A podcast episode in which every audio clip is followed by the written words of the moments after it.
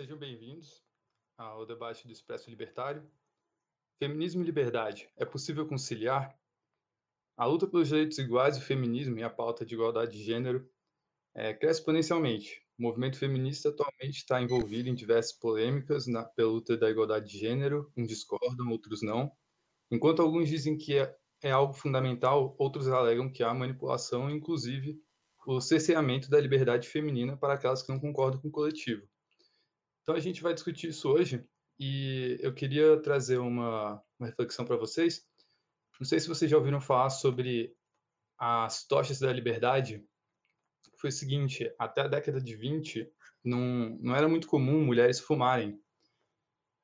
E um, um, um profissional de relações públicas chamado Edward Bernays, ele chamou é, jovens mulheres da, de, de boas famílias, de um certo nível de poder aquisitivo, a irem num, num, numa passeata de ação de graças e fumarem lá. E ao mesmo tempo ele também chamou a, a jornalistas para documentarem o que ia acontecer.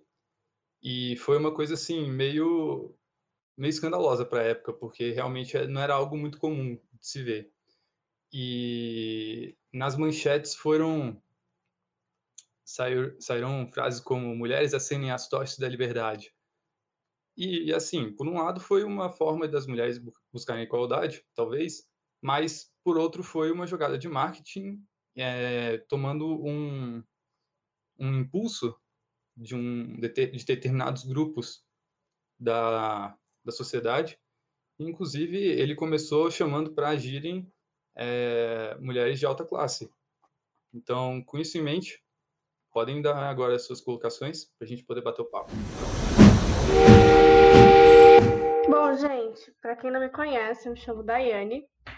E aqui, é, nesse debate, eu resolvi trazer um pouco do contexto histórico é, do feminismo. É, como toda grande revolução, o feminismo ele Opa, desculpa. Ele surge é, na França, mais especificamente após a Revolução Francesa, né, a Revolução Industrial no século XIX e início do século XX. É, com... Só um minutinho, gente. Desculpa, gente, a Stephanie estava me ligando, que ela é a outra pessoa que também vai, que ela é do... a gente é do Damas de Ferro, e ela também vai falar um pouco é, do contexto do feminismo, só que ela vai falar do feminismo conectado com o liberalismo, né, com a parte libertária. E eu fiquei mesmo com a parte de contextualizar todo mundo é, com a história do feminismo. Aí ela só me ligou para avisar que vai demorar um pouco para entrar, porque a internet dela caiu. E aí vou continuar aqui enquanto isso. Ok. É, então, onde, onde, que eu parei, né? Foi, o feminismo ele surge com a Revolução Industrial, é, com a Revolução Francesa no século XIX, século XX, quando as mulheres elas começam a trabalhar nas grandes fábricas, né, na indústria. Por que, que as mulheres começaram a trabalhar é, na indústria, nas fábricas? É, a gente, lembrando que a gente sai né, de um período feudal, onde a grande forma de trabalho era o artesanato. Então, eu, pessoa individual, fazia o meu tapete, fazia a cortina, fazia a coxa de retalhos individual. E isso demorava, isso levava muito tempo para ser feito. E aí o, a Revolução Industrial surgiu justamente isso, para otimizar o tempo de, de fabricar as coisas. E aí, é, com, esse, com, com esse fato, né, é, as pessoas acabam saindo do, do campo, né, da parte rural, e vão para a cidade em busca de emprego. Só que o que acontece? É, existe uma demanda muito grande por mão de obra, e nessa época, quem, quem saía de casa para trabalhar, quem, quem mandava mesmo no trabalho eram os homens, porém não tinha tantos homens para trabalhar nessas indústrias, nessas fábricas. Então foi a partir desse momento que as mulheres começaram a entrar é, no mercado de trabalho e, e tinha uma desigualdade muito grande em relação é, em relação à carga é, de trabalho e também em relação à remuneração. E aí foi nesse contexto que. Daiane, tu tem prova histórica disso? Cara, eu peguei em alguns sites e eu tenho um livro também que ele se chama é, Os 50 Discursos que Marcaram o Mundo. E aí, aqui, um dos primeiros discursos é o da Emily, Emmeline Bankhurster, acho que é isso. E aí ela fala um pouco do, do contexto histórico. Qualquer coisa eu posso mandar uma foto ou o discurso dela para vocês. Me, me, parece um tanto incompleto, porque as mulheres só puderam participar do trabalho depois da revolução uh, higiênica para as mulheres, uh, que, que, que, que, possibilitou elas saírem de casa. Imagina, as mulheres antigamente, na época que elas trabalhavam, que a população toda trabalhava no campo, não tinham as facilidades que tem hoje, não tinham meios de se limpar, não haviam banheiros. Quando uma mulher ficava menstruada, não tinha nem como se limpar. Não tinha como ficar continuar trabalhando numa fábrica sem isso. Antes ainda teve que ter acontecido uma outra revolução. Ah, eu entendi o seu ponto. É, eu confesso para você que eu não pesquisei esse, essa parte específica, né, de quando a mulher está no seu período menstrual, como que ela fazia para trabalhar. É, ela não fazia, ela não trabalhava. Ela ficava em casa cuidando dos filhos nessa época. Até que houve, houveram essas mudanças que possibilitaram e facilitaram a vida da mulher em casa e eventualmente tornaram possível para que algumas trabalhassem, não todas, é óbvio. Normalmente Sim, as não... mais jovens que ainda não tinham filhos, ou então as mais uh, aquelas que já tinham como, como os filhos independentes poderiam participar. Mas isso só acontece depois que a mulher tem uma maneira de se limpar, uma maneira de se, de, de, de se manter uh, limpa durante o período de trabalho. Senão, uh, alguns dias durante o mês ela simplesmente não tinha, não tinha capacidade de trabalhar. Isso é a realidade da, da, da mulher a maior parte da, da, do tempo da civilização, da, da, existência humana. Aliás, a maior parte dessas facilidades foram criadas pelos homens também. Alô? Boa noite. Alô? Boa noite. Boa. Opa. Show. Vocês já começaram, pessoal? Sim. Show. Desculpem o atraso. Estava Desculpa te interromper, Daniel. Eu só achei que era importante adicionar essas, essas informações. Gente, desculpa, minha, minha energia tinha caído. Dai, sei que tá falando aí? Que você tá falando? Eu cortou tudo. Desculpa aí, ter saído.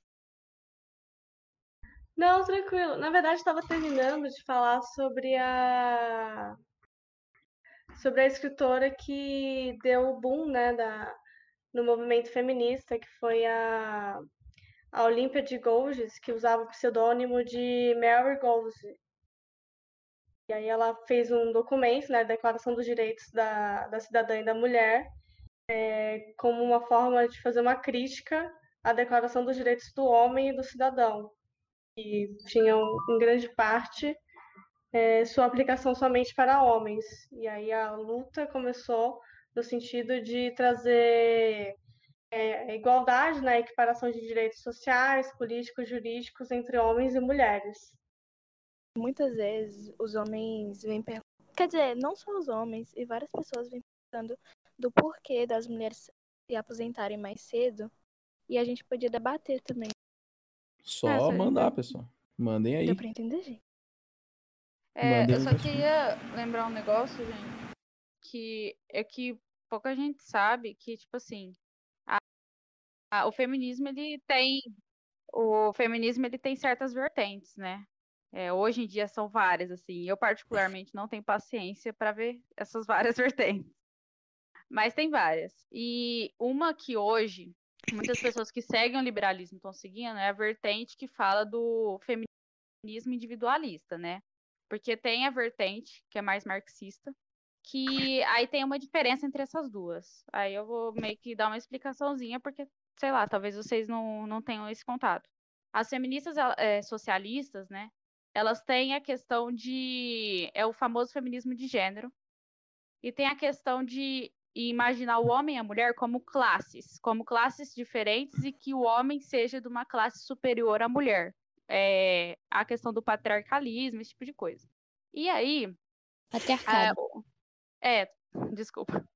E o a feminismo individualista, ele enxerga o homem e a mulher, beleza. Tem o homem, tem a mulher, elas têm suas eles têm suas diferenças, tranquilo, beleza.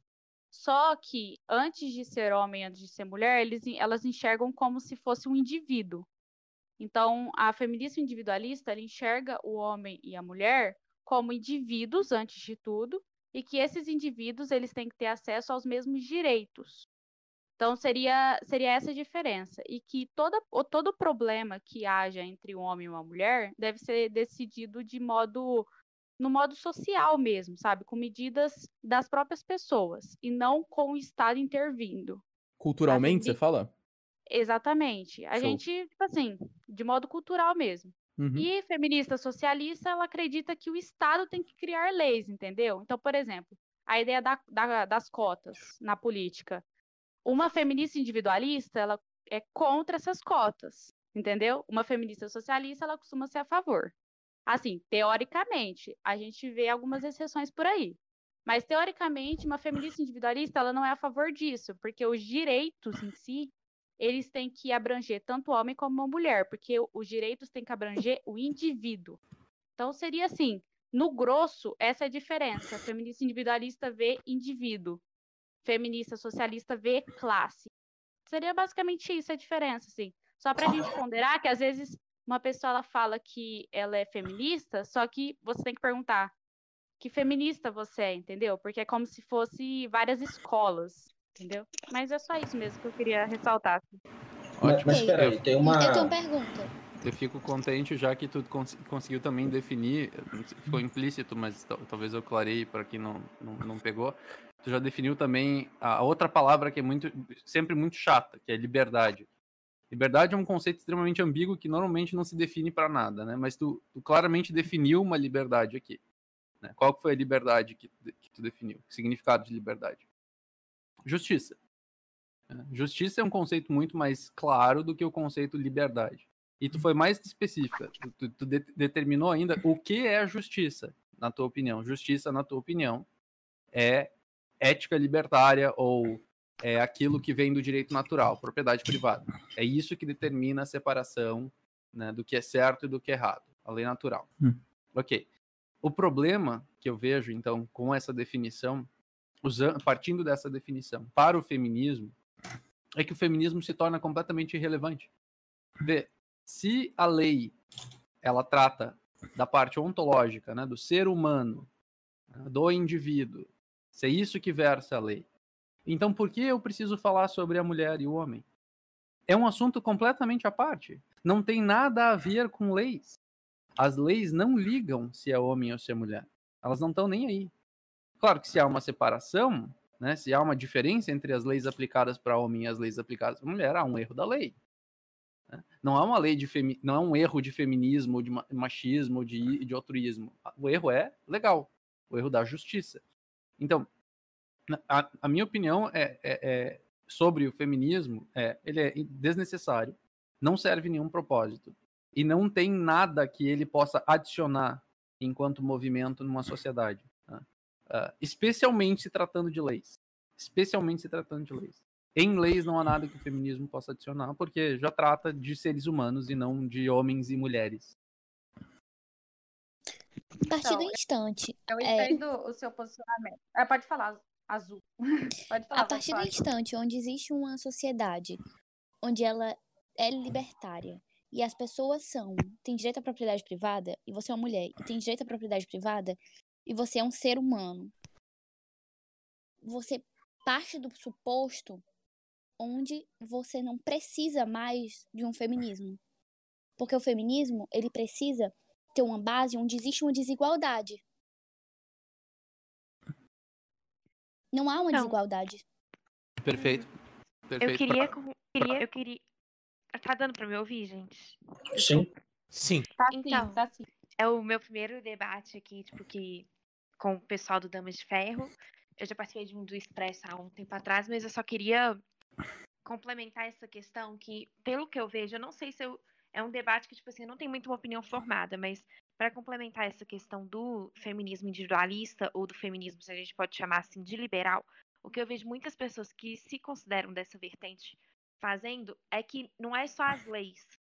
Elas querem discutir mudanças na sociedade em relação ao tratamento da mulher. Por exemplo, tem uma menina que participou, inclusive, do SFL, que ela hoje em dia, que fundou, que ajudou a fundar o Lola, a Cecília Lopes, não sei se vocês conhecem, que ela se diz feminista liberal.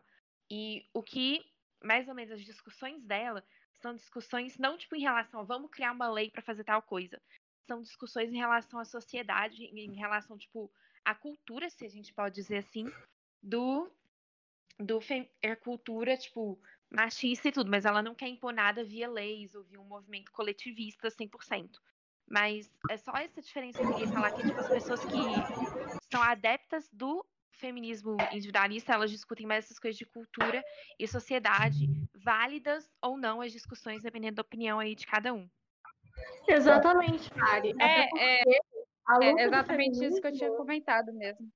Tá, então vamos separar um pouco as coisas aqui, então. Existe uma coisa chamada classe ontológica, que é a classe ontológica humana, e todos nós somos iguais dentro dela, e por isso nós temos os mesmos direitos. Qualquer coisa além disso já está incompatível com isso. Então, o feminismo, como um grupo buscando direitos a mais, a gente tem que lembrar que, que, o, que o seu direito é o dever dos outros. Então, se o direito é diferente de um direito negativo, que é o direito da pessoa não fazer nada para você, está errado. Então, é direito iguais para mulheres? Não, o direito igual da mulher é ter, é, é ter, os mesmos direitos negativos do homem. Isso é libertarianismo. E, é, e por isso é incompatível com o coletivismo feminista. feminista. Aí a gente... no momento que tu, que, tu, que tu coloca a palavra feminismo junto da palavra individual ou junto da palavra uh, uh, liberal, não importa qual outra palavra que, que tenha aspersão uh, de, de, se tratar de, de ontologia do ser humano, é a mesma coisa que dizer feminismo humano.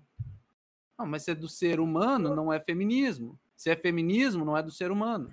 Quando tu faz, quando tu coloca a palavra feminismo, tu está criando uma separação de classe. Tu está separando homem e mulher. Não está mais falando de leis individuais, não está mais falando de seres humanos, está falando de outra coisa. Se vocês estão falando de outra coisa, o nome está errado. Está totalmente errado.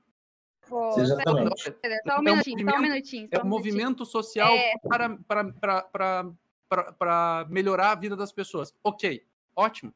Não é feminismo.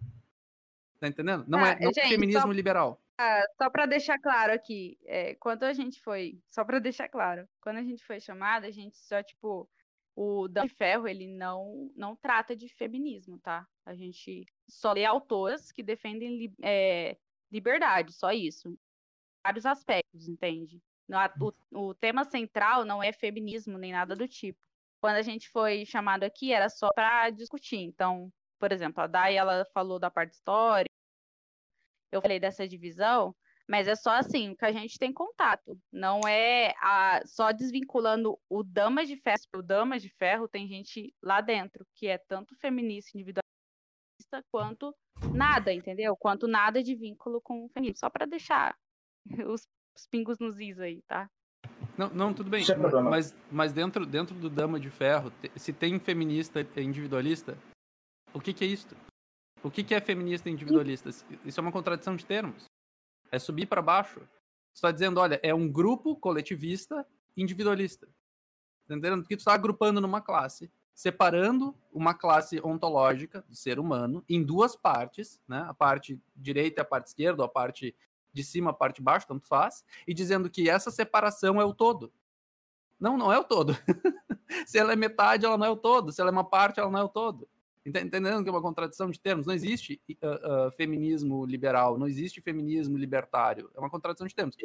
Talvez o nome seja uma, uma, uma misguided, né? É, atrapalhado, ser, ser desinformado, mas porque não, não, não, tá, não, não, não tá informado sobre o que, que o próprio nome está tratando. Ou pior ainda, ou pior ainda, o nome foi introjetado dentro, dentro de alguma narrativa marxista que, que, é de onde vem toda essa separação de classes, né? essas narrativas marxistas que tentam dividir a sociedade. Claro, toda, toda uh, narrativa progressista, é, é, pós-modernista, é uma narrativa marxista de fundo, Perfeito. que tenta dividir a sociedade em classes, em partes, para que elas briguem entre si, como se isso fosse a natureza da, da, da, da relação humana.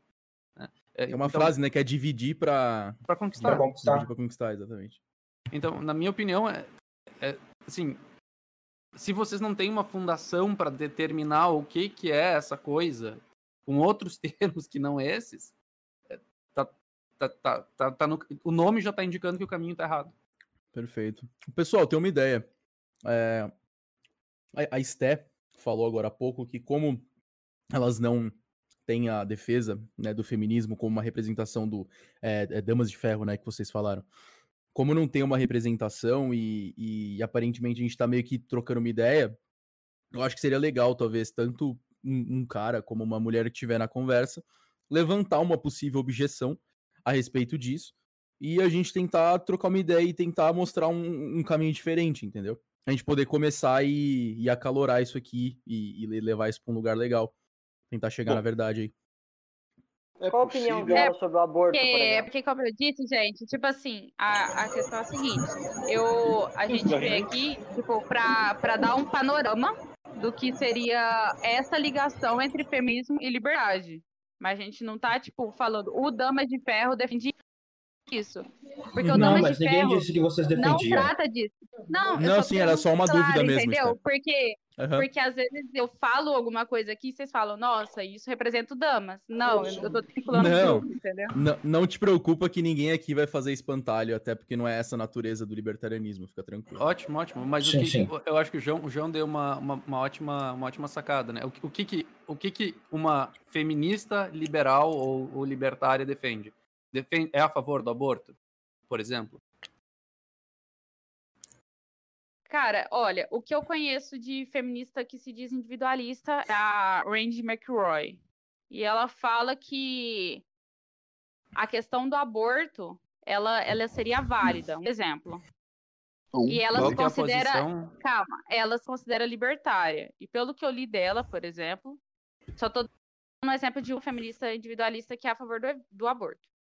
Ela fala que é, o aborto, ele tem sentido com o próprio libertarianismo, porque a mulher, ela seria dona do próprio, é, do próprio corpo, né? Então, Rothbard, o corpo sim. seria a Uhum. propriedade. Mas, assim, eu entendo que aqui a posição talvez seja diferente, porque vocês enxergam ali o feto como vida e tem todo esse paranauê. Eu tô falando que, por exemplo, Mas é claro. É, Como que o feto não vai existe- estar vivo?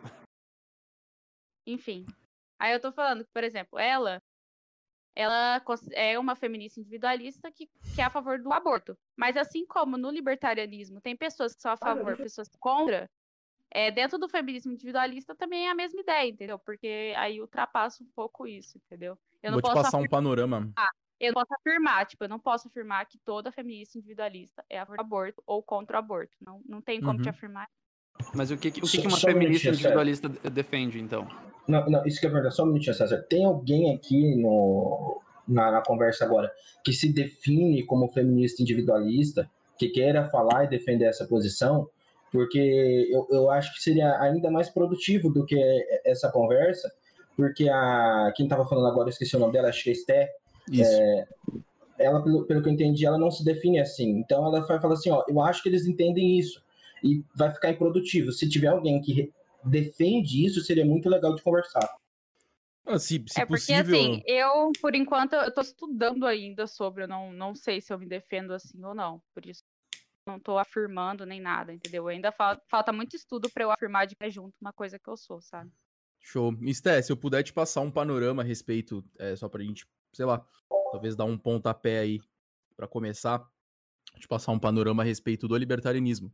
A respeito disso, por exemplo, do, do caso do aborto, pode ser? Pode, fica à vontade. aí. Ó, é, pra, eu eu não vou dissecar o libertarianismo aqui, não, não tem necessidade no momento, mas uma coisa que eu te digo é o seguinte, tá?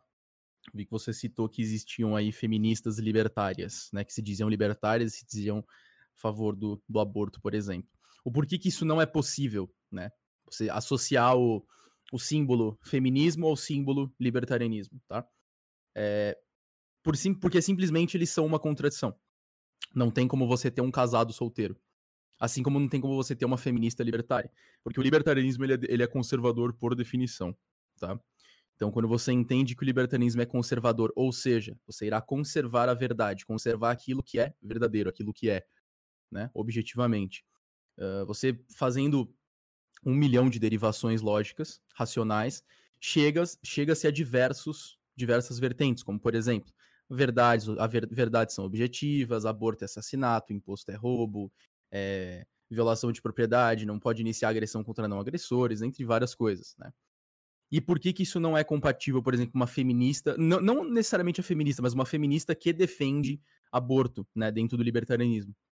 Porque no momento que nós entendemos a ontologia, né, que é o estudo filosófico do ser, é, comparado com uma, uma narrativa que irá assassinar esse ser que é da classe ontológica humana, a gente consegue entender que não existe, não tem como haver essa correlação entre as duas. Porque enquanto uma existe, a outra não pode existir dentro do mesmo conceito. A não ser que você desassocie, faça uma flexibilização semântica, jogue uma palavra para a esquerda, uma palavra para a direita, outra para cima e chuta uma para baixo e fala assim, ó, libertarianismo é libertinagem, é, feminismo é mulheres querendo matar todo mundo, homens, e a gente sabe que não tem nada a ver com isso nenhum nem outro. Né? Então, é impossível, é impossível, tá? Provado, você ter uma feminista pro aborto dentro do libertarianismo. Porque no momento que você conserva a verdade, todas as mentiras estão isentas de entrar dentro do libertarianismo. Por isso que a gente diz, libertário que defende aborto não é libertário. O cara pode entender que ele poderia fazer um dia uma ação como essa. No momento que ele entende que isso é errado, tá tudo certo. A questão é possível, é. Possível é. Tu pode ter um movimento das casadas onde tem uma mulher solteira lá, né? É, agora, é, é, uma contradição, tá entendendo? É uma contradição. Se é um movimento das casadas, é para ter casada lá. Uhum. Se, é, se é um movimento libertário, se é um grupo, se uma pessoa se identifica como libertária, ela tem que defender aquilo que é justiça. A mesma coisa. A, a, claro que o liberalismo não é sobre justiça, mas inclui justiça, né? o direito natural. Inclui essa, esse aspecto jurídico.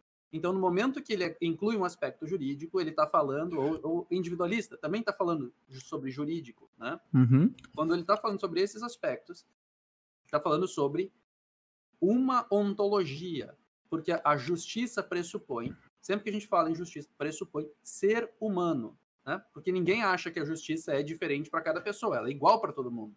Se ela é igual para todo mundo, então ela está falando do ser humano. E daí quando eu digo, olha, é justiça para mulheres, não, não é. Não existe isso. É justiça para os, os, os, as pessoas que têm mais de 6 metros de altura. É justiça uhum. para as pessoas que têm menos de dois braços. Não, não existe isso. Tá? Não é justiça. A justiça é igual para todos. No momento que eu separo, segrego, divido, eu não estou mais falando de justiça. Justamente pela justiça vir de algo que é natural da classe ontológica humana, ou seja, de todos os seres que compõem essa classe, ou seja, homens e mulheres, naturalmente ali, uh, é incorreto você derivar leis que sejam para gêneros diferentes, né? O gênero, no caso, seria o masculino e o feminino. Você fala assim, homens devem ter tais coisas, mulheres devem ter outras. E aí, qual que é o problema da ideologia do marxismo cultural no meio disso tudo? Ontologicamente, a gente entende que o direito é derivado para a classe ontológica humana, ou seja, para homens e mulheres. Eles são os únicos seres que compõem a classe ontológica humana. Com a ideologia marxista de desconstrução e de vontade de destruir tudo aquilo que é natural, criam-se a ideologia de gênero, né? Ou seja, você tem hoje aí classificados no mundo mais de 80 gêneros, né? Não preciso nem falar, porque acho que vocês já têm ideia mais ou menos do que eu tô falando. Então, aquele LGBT que é puta que pariu a mais lá, eu não sei o que que é, mas um monte de coisas desse tipo, derivando direitos para gêneros diferentes dentro de uma mesma classe ontológica. Isso deixou de ser o direito. Perde-se, né, a natureza do direito que é derivado justamente para aquela classe. Então, isso é totalmente é, é, algo que não tem como ser compatível, né? Se alguém quiser acrescentar alguma coisa, agradeço. É, eu acho que uma última ponderação aqui, né, é, a nível apenas de nomenclatura, o, o mínimo dano que você vai fazer adicionando o, o termo feminismo no libertarianismo seria causar uma redundância, né? Caso esse feminismo que você que você aponta é, ele de fato seja, seja tem as premissas do libertarianismo dentro dele, porque se ele, se, se ele nem isso é, é, eu acredito que aqui ninguém vai falar que eles são de fato compatíveis, né? Então, no mínimo, o que você vai causar ali é adicionar um termo que não tem a menor necessidade, porque se os pressupostos do libertarianismo já, já está incluso dentro desse fem, suposto feminismo, então não tem sentido você adicionar essa terminologia para complicar as, as, coisas. Inclusive, é assim que a corrupção de termos acontece, né? As uhum. pessoas começam a adicionar uh, termos para causar algum tipo de separação uh, sem, sem, a devida, sem o devido pensamento naquilo, simplesmente porque elas acham que a palavra significa alguma coisa ou porque ela parece que significa alguma coisa. E aí a gente tem essas aberrações que eventualmente acontece igual no liber, no liberta, nos libertários dos Estados Unidos, né?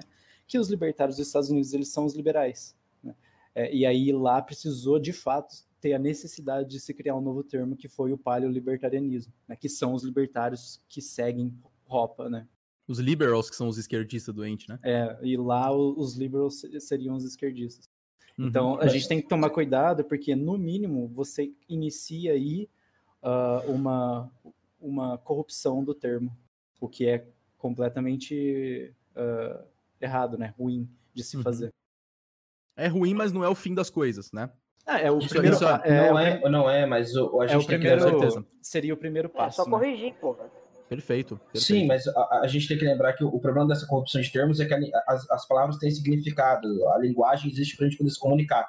Quando você usa os termos errados é, para definir o, o, as coisas, o que você faz é, é dificultar ou muitas vezes impedir que o debate ocorra de verdade, porque aí você está falando de, de maçã e a pessoa está falando de árvore. Por isso que é importante a gente usar os termos corretos, é por isso que a gente tem que dizer desde de deixar bem claro que libertarianismo, enquanto termo que significa, e feminismo, enquanto aquilo que significa, são compatíveis. Então ninguém devia usar essa porcaria junto. Sim, perfeito, André. Maravilhoso. Fala galera, vocês estão curtindo o conteúdo de hoje? Espero que sim. Se vocês estiverem, eu peço a vocês que cogitem a nos ajudar nessa luta pela liberdade.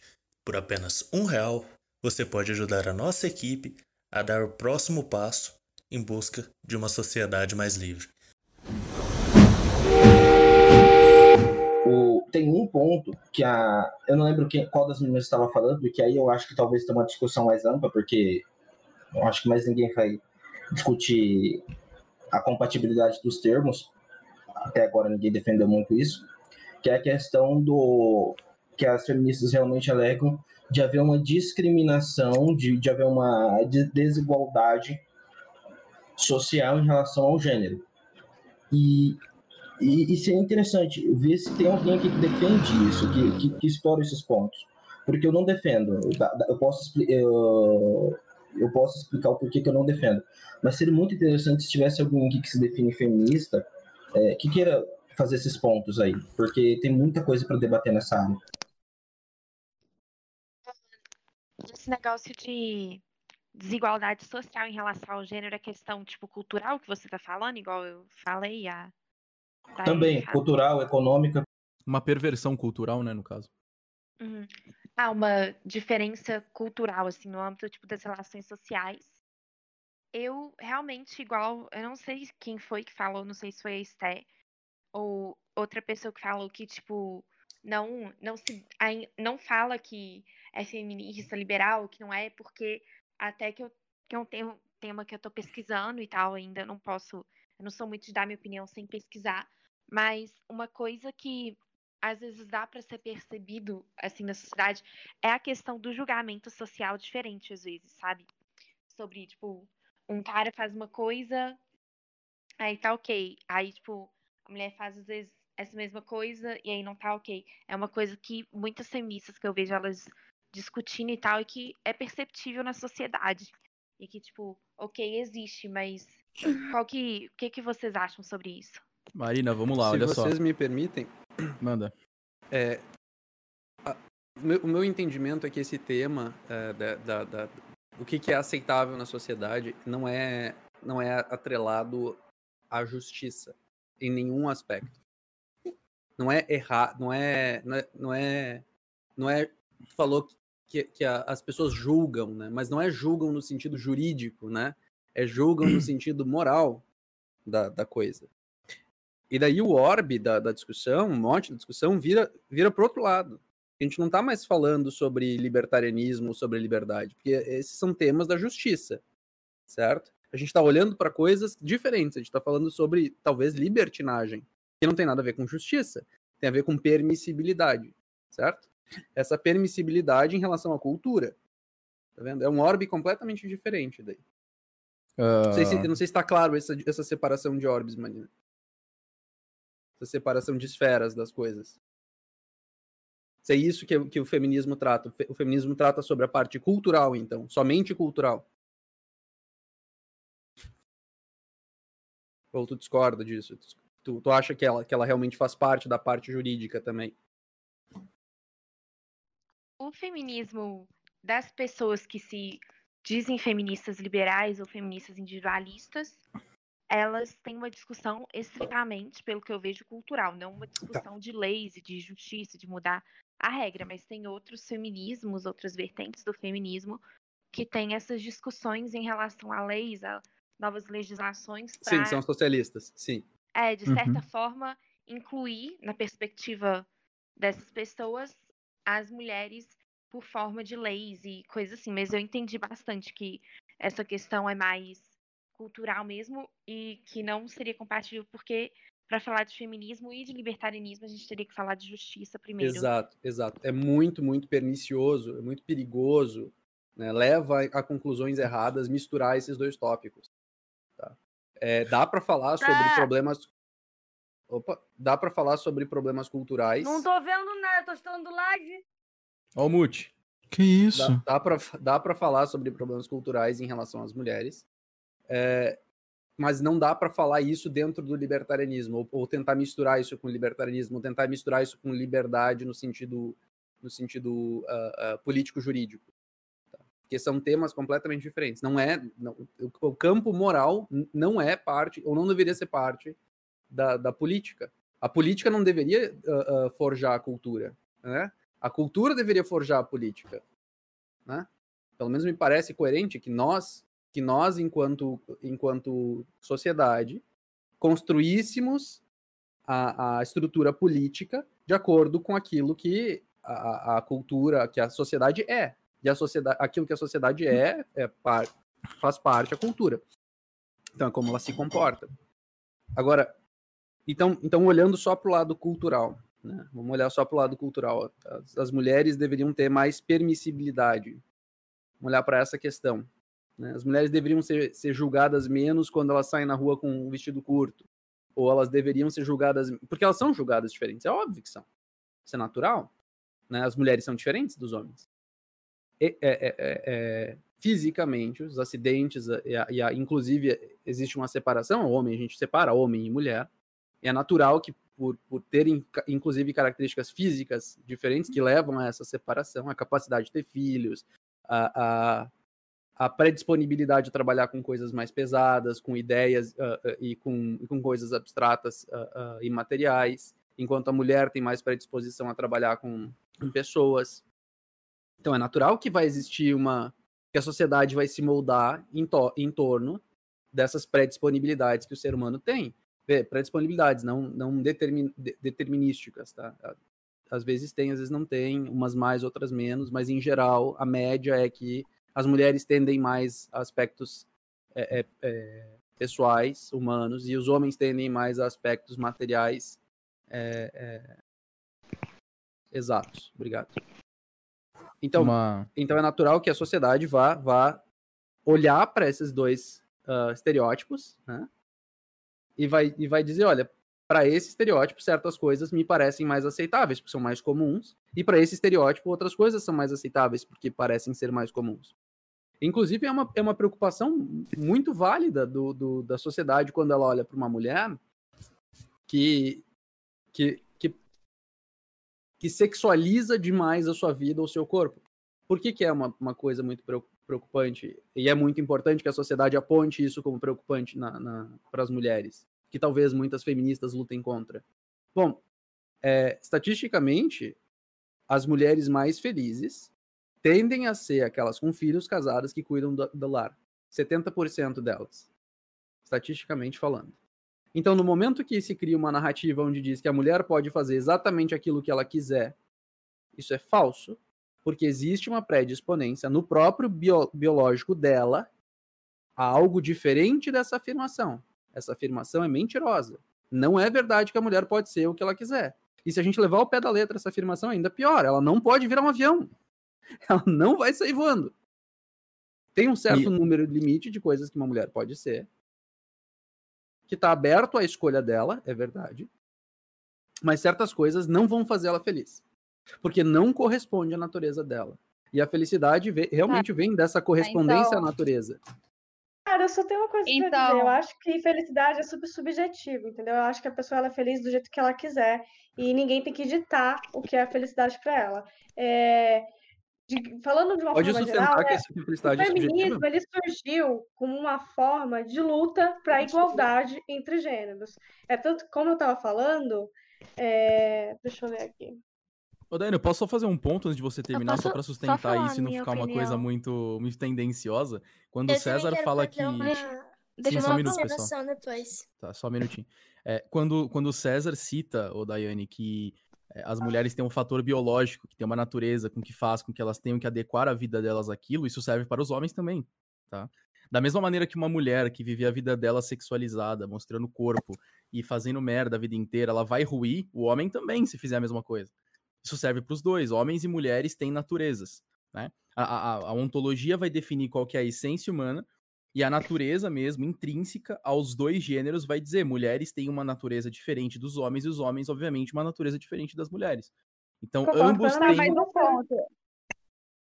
Mais um ponto. É, ela não tá ferindo ninguém fazendo isso, entende? Ela não tá a não ferindo ser ela mesma. fazendo isso. É, então o o ponto aqui eu acho que é uma discussão totalmente nada a ver, porque se ela não tá ferindo além de ela mesma, quem é a gente para falar das escolhas individuais dela? Mas a partir do momento no, no que ela jurídico.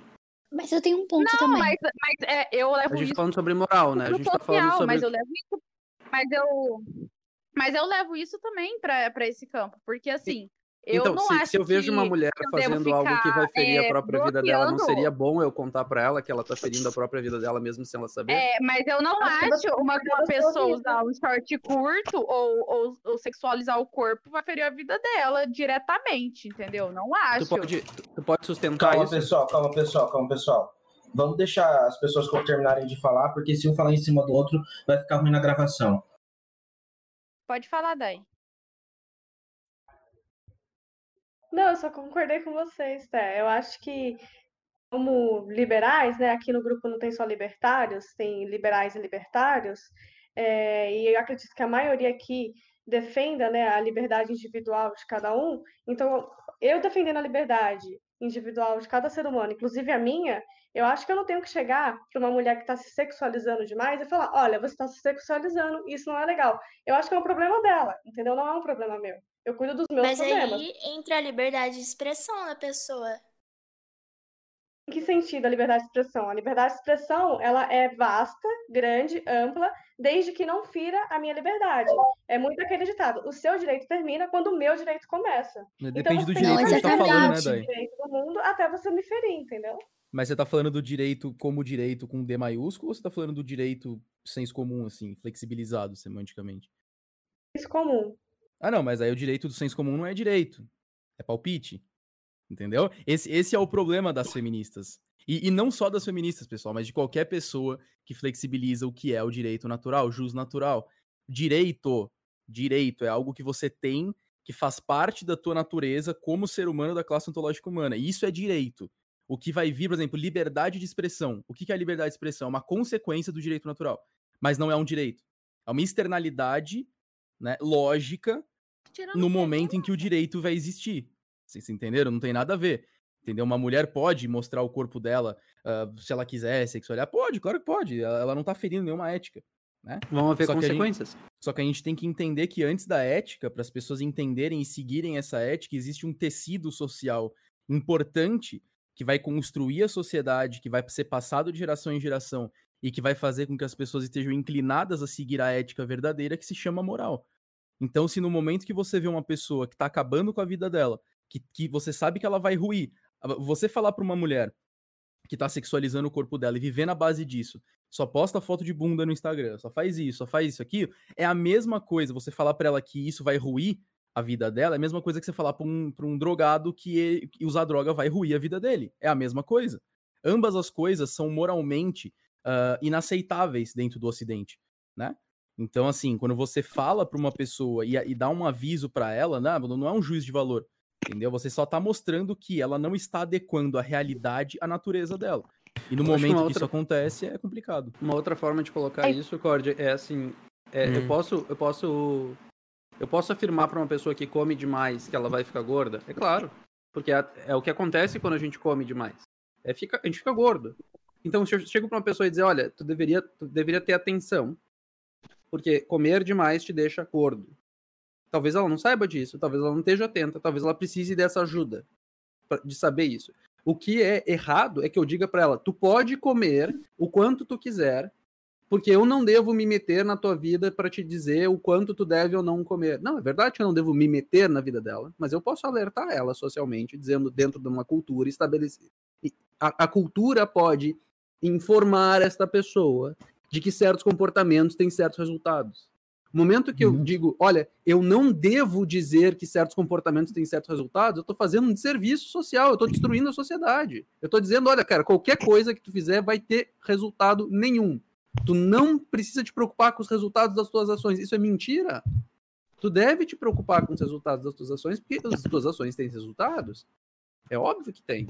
Eu queria falar também Tem um que ponto. Sempre vai ter alguém pautando o que, que é certo, o que, que é errado fazer, tipo assim, no senso comum social. Se quem pauta isso é o senso de verdade e beleza e justiça das pessoas, é uma coisa. Só que da forma que vai hoje, o que pauta isso hoje em dia é slogan de partido político e slogan de, de campanha publicitária. Claro. Ah, E no, É que campo, Tem gente. no campo ético, pessoal, uh, só. Deixa só a Mariana terminar de falar. Eu acho que ela já tinha terminado, não? Não tinha finalizado? É não. Eu acho que não. Ah, então manda. Manda. Quem eu, né? Ou... Sim, sim, sim. Ah, mesmo. tá. Não, é só uma coisa que a gente às vezes tem que ter cuidado, porque eu também eu concordei com um ponto, né, que foi falado no sentido de a gente às vezes pode, não tem problema nenhum em alertar a pessoa da- das consequências das ações dela, inclusive, tipo, não, isso não deve ser desencorajado, não deve ser, tipo assim, proibido, entre aspas, ou te falar, você não pode fazer isso. Eu concordei muito com esse ponto, só que ao mesmo tempo eu acho que a gente tem que tomar cuidado com algumas falsas simetrias, no sentido de, por exemplo, não falando que quem deu esse exemplo fez isso, porque. Mas é só, tipo, um- adendo que eu acho que a gente tem que tomar cuidado. Tipo assim, usar droga não é a mesma coisa que postar foto, tipo assim, se sexualizando no Instagram, no sentido, tipo, não causa o mesmo dano, entende? Pelo menos, pra mim, tipo, pelo que eu vejo, pelo que eu observo, não causa o mesmo dano. Postar fotos, às vezes, sexualizando no Instagram pode causar o dano da pessoa ser mal interpretada, da pessoa, tipo, carregar um preconceito, carregar um estigma. Isso pode causar, mas, tipo, comparar isso com o uso de drogas, falando que achar que isso são as mesmas coisas, que são coisas muito parecidas, eu não acho. Eu acho que teria uma falsa simetria nesse sentido, Não, sabe? mas no campo literal não é mesmo, entendeu? No Deixa campo eu- literal não é mesmo. Deixa, deixa eu explicar uma coisa, Mariana. É, é, é, é pior. Eu sei que isso vai soar estranho, mas é que é pior. E é, e é e é justamente esse que é o perigo, tá? O perigo é que, como, como foi puxado um véu sobre a cabeça das mulheres nos últimos 30, 40, 50 anos, as mulheres já não conseguem perceber, em geral, o, o impacto disso. Elas não enxergam mais, elas não sabem qual que é a consequência disso em termos sociais. Ver uma pessoa que se droga, ela tem um impacto pessoal, mas se ela é um pai de família, ela também tem um impacto social. Né? Esse impacto social é terrível. Imagina um pai que é ausente dos filhos porque ele tá lá se drogando. Isso é uma coisa terrível, não é? E daí tu pensa, bom, mas isso, a mulher que se sexualiza não tem nada a ver com isso. Muito pelo contrário. Muito pelo contrário. A tendência de uma mulher manter um- uma relação estável após ter mais de um parceiro reduz dramaticamente. E por que, que isso é importante? É, é mais ou menos assim, para uma, uma mulher que teve 20 parceiros, a chance dela de, ter- de de se divorciar aos 30 anos é de mais de 80% ou 90%, enquanto uma mulher que teve um parceiro só aos 30 anos, a chance de se divorciar é menor do que, do que 10%. Então, inversão completa, né? Uma mulher que tem muitos parceiros se divorcia muito fácil, uma mulher que tem poucos parceiros quase nunca se divorcia. A tendência é muito menor. Isso no tempo de hoje, onde o divórcio é essa coisa, né? Mas por que, que isso é importante? Bom, porque o divórcio é uma das coisas piores que tu pode fazer para destruir uma família. O impacto que isso tem numa criança, na formação de uma criança, é terrível. Quando o pai ou a mãe é afastado da criação, a gente tem a gente tem estatística disso. né? Uma criança ela tende, ela, ela, ela tende a participar duas vezes mais do crime, duas vezes mais de, de, de se envolver com tráfico de drogas, duas vezes mais de, de sair fora da escola, de não completar a, a, o colégio, tem duas vezes mais chance de ser um pai ausente depois dos seus próprios filhos. E daí tu imagina isto. Imagina isto. Que cada vez que uma mulher se sexualiza, os filhos dela se tornam ainda mais abandonados e mais tendenciosos a, a, a sofrer socialmente. Imagina o tecido social como ele vem se desmanchando ao longo do tempo. Imagina como a coesão social erode, ela deixa de ser, porque hoje o envolvimento das crianças, por não ter um modelo paterno, por não ter uma família estruturada, por não saber o que é isto, estão perdidos no mundo, estão envolvidos com droga, estão envolvidos com crime, estão presos, estão abandonando seus próprios filhos porque não tem mais bons exemplos. E o que acontece com uma sociedade em geral? Ruim. É ruim, mano. Então não, não dá para pensar que o impacto é só, não é só eu, é só o meu corpo. Não é. Não é. O impacto a longo prazo é muito grande. Perdão, Dani. Dani, você está querendo falar ou só vazou áudio? Não, eu perguntei se o César tem esse estudo que ele falou do divórcio. Tem, a tem. Mulher... tem. Você pode mandar? Posso. Obrigada. Tá. Eu, tem um ponto que eu acho interessante fazer aqui, que é para o pessoal, porque eu acho que talvez algumas pessoas que não tenham entendido por que essa discussão que os que está tendo sobre o campo da moral é tão importante. O, liber, o libertarianismo são, são as consequências do, de se acreditar na ética da, da, da, ética argumentativa, na autopropriedade, na propriedade do corpo e na não agressão. Mas seguir isso é uma escolha moral. E, e, e, a moral que a gente tem, é, ela vem porque ela nos foi ensinada, ela existe porque ela, primeiro porque ela é verdadeira e depois porque ela nos foi passada. E, e é passada pela sociedade, principalmente pelos nossos pais, e, e, o conjunto disso se chama cultura. O que acontece? Oi?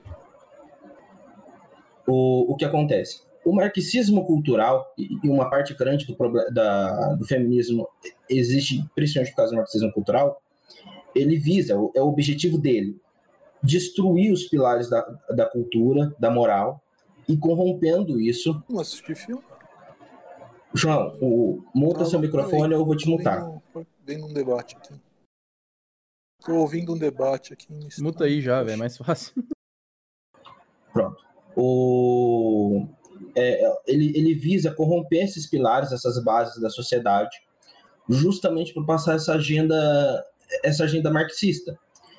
E se a gente não trabalhar isso no campo da moral, é, no, no campo cultural, as pessoas não vão fazer a escolha moral de seguir a ética. Portanto, não existe libertarianismo. Veja, libertarianismo só dá certo se as pessoas decidirem segui-lo. Por isso é importante esse debate. E, e, por que que é tão importante isso que os meninos estavam falando da questão da família, do, dos, núcleos, dos núcleos familiares e o, o, feminismo de certa forma ataca alguns pontos que justamente sustentam a família, porque é a família que faz a que, que, que dá a base moral para as crianças que constituem a sociedade. Aliás, se você procurar a, def, é, a, a definição econômica da econômica não, a definição que o próprio Estado dá para para a sociedade, ele vai falar que, que é a composição das famílias, que, que os núcleos familiares se compondo vai, vai criar população e criar sociedade. E está correto. Então, assim, é importante esse debate e é importante a gente ficar atento a isso que ataca esses pilares, justamente para a gente não ter a ilusão de que, ah, tá tudo bem, é, o, dentro do campo da cultura, é, o, a gente aceitar que, que, que mulheres que seja defi, defi, defendido abertamente que é uma coisa boa para as mulheres se tornarem promíscuas, assim como homens, o que é horrível, porque é pegar a pior parte do homem e dizer que a mulher está tudo bem é, para a mulher ser igual a isso. O, o, e se a gente permite esse tipo de coisa, porque fala assim, ah, isso aí não fere a ética, a, a ética libertária, não fere mesmo mais impede que as pessoas façam a escolha de seguir a ética libertária. Por isso é importante o, de, o debate desse assunto.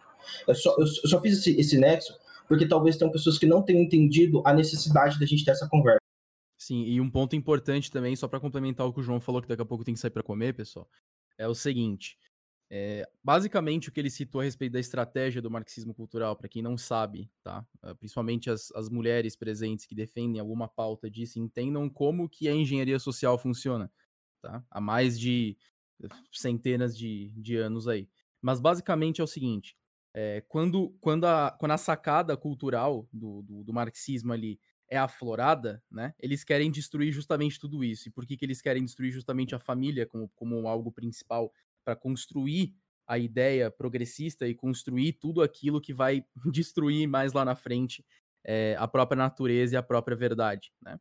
Justamente é, pelo fato deles saberem que a família, né, como composição natural, a própria natureza do indivíduo, é, é onde o indivíduo vai desenvolver a sua essência, né? Por que, que você vê famílias que são desestruturadas, ou famílias hoje, né, homossexuais, famílias que são desconstruídas da sua essência natural de família, é, costumam ter filhos problemáticos, costumam, obviamente que isso não é uma, uma verdade absoluta, por, por favor, tá?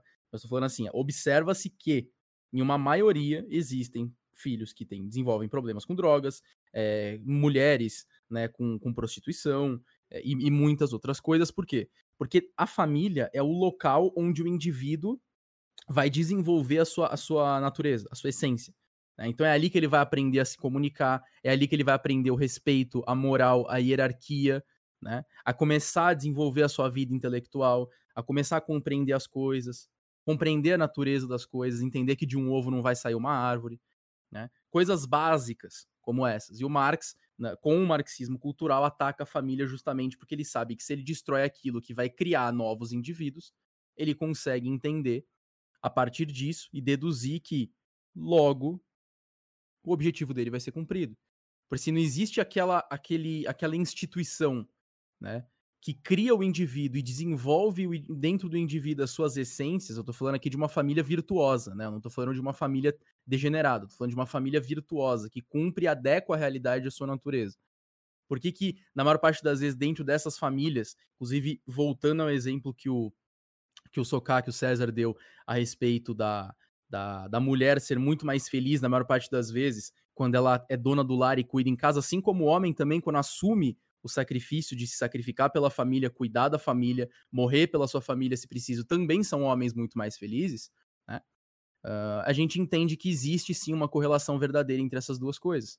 E no momento que acontece essa desconstrução por parte do movimento do marxismo cultural, que gera o progressismo, o movimento Black Lives Matter, LGBT, é, e tudo, todas essas coisas, destituindo a natureza do ser humano, do próprio ser humano e colocando ela a par como algo anexo e como um construto social, ou seja, para essa galera de movimentos progressistas, feministas, que não entendem a ontologia e a natureza humana, para elas, é, o ser humano é um construto social. Olha o tamanho do absurdo. Ou seja, para elas, qualquer coisa pode ser ser humano. Porque se ele é construído socialmente e eu digo que meu celular a partir de agora é um ser humano, com a essência de ser humano, faz parte da classe ontológica humana, a gente tem um problema aí de, de milhares de anos. Porque se isso se institui na sociedade, se estrutura na sociedade e se cria de, dessa maneira uma força, como foi a força do marxismo cultural naquela época da Revolução Industrial, a gente está ferrado. Né? Então não se pode destituir a função natural que existe nos indivíduos. E isso, a nossa própria moral, né, a cultura ocidental que nós temos, cultura cristã, né, que é a cultura do Ocidente, do local que nós vivemos, institui. Né? Inclusive, fazendo um grande paralelo para as feministas entenderem. É, eu falo para as feministas que podem ter feministas que podem estar tá ouvindo isso após o debate, né? Mas para as próprias feministas entenderem o que eu estou querendo dizer. É, se você pegar sociedades pré-cristãs, sociedades pagãs que existiam antes do cristianismo, antes de vir né, Cristo para a Terra, e, e, e começar as, as palavras a, a instaurar a moral cristã no mundo, é, os homens tratavam as mulheres como objetos. Literalmente. Hoje em dia você tem homens que tratam mulheres como objetos? Sim, sim. Mas imagina isso numa dimensão cultural e homogênea na sociedade. Como realmente algo comum, como eu olhar para o céu e falar que ele é azul, né? Então, esses homens tratavam mulheres como maçanetas, como objetos mesmo, que você pega, usa, joga fora e você ainda tem propriedade acima delas. Propriedade como nós, libertários, conhecemos mesmo, propriedade. Você tem controle exclusivo sobre aquilo naquela época, né, no, do, do Império Romano, existia essa relação pagã de que o homem era pro, é, não era nem é, detentor mesmo, mas ele tinha a família como propriedade dele. Né? E aí, com a vinda do Cristo, com a vinda de Jesus na Terra, não estou entrando em mérito de religião, só estou falando co como cultura mesmo, né? Pra vocês entenderem, poderia ter sido qualquer outra pessoa, Jesus, José, computador, celular, iPhone, sei lá, qualquer coisa. Mas como alguém que fez, né? os homens começaram a entender a importância de enaltecer a mulher como epicentro da família. Né? Porque a mulher é o epicentro da família. Por isso que as mulheres são, na maior parte das vezes, donas do lar, enquanto os homens estão cuidando das partes externas. A mulher ela tem uma relação intrínseca com o que está interno. Né, da família, e os homens com o que está externo. Por isso que na época das cavernas, desde do desenvolvimento humano, os homens caçavam e protegiam e, e, e, guerreavam, e as mulheres cuidavam e criavam homens que um dia iriam fazer o mesmo por outras mulheres. Então, assim, é, é, é, importante a gente entender que existe essa relação, que existe essa natureza, né, e que ela deve ser reconhecida. E, e, é justamente por isso a gente ainda consegue até fazer um salto moral muito grande, não um salto negativo, né? Um salto ir lá para frente e entender como o Ocidente se difere, né? Por, com, mesmo com todas as mazelas que ele tenha, com todos os problemas e defeitos, ainda assim o Ocidente se coloca ali como o monopólio do bem, o monopólio do bom, aquilo que é bom no mundo está no Ocidente, como cultura. Por mais pervertido que as coisas estejam, se o Ocidente fosse como ele realmente deveria ser, puro e simples, pode ter certeza que hoje não existiria feminismo, movimento racista, não existiria nada, pois tudo que está incluído dentro das pautas progressistas já foi resolvido há mais de dois mil anos atrás.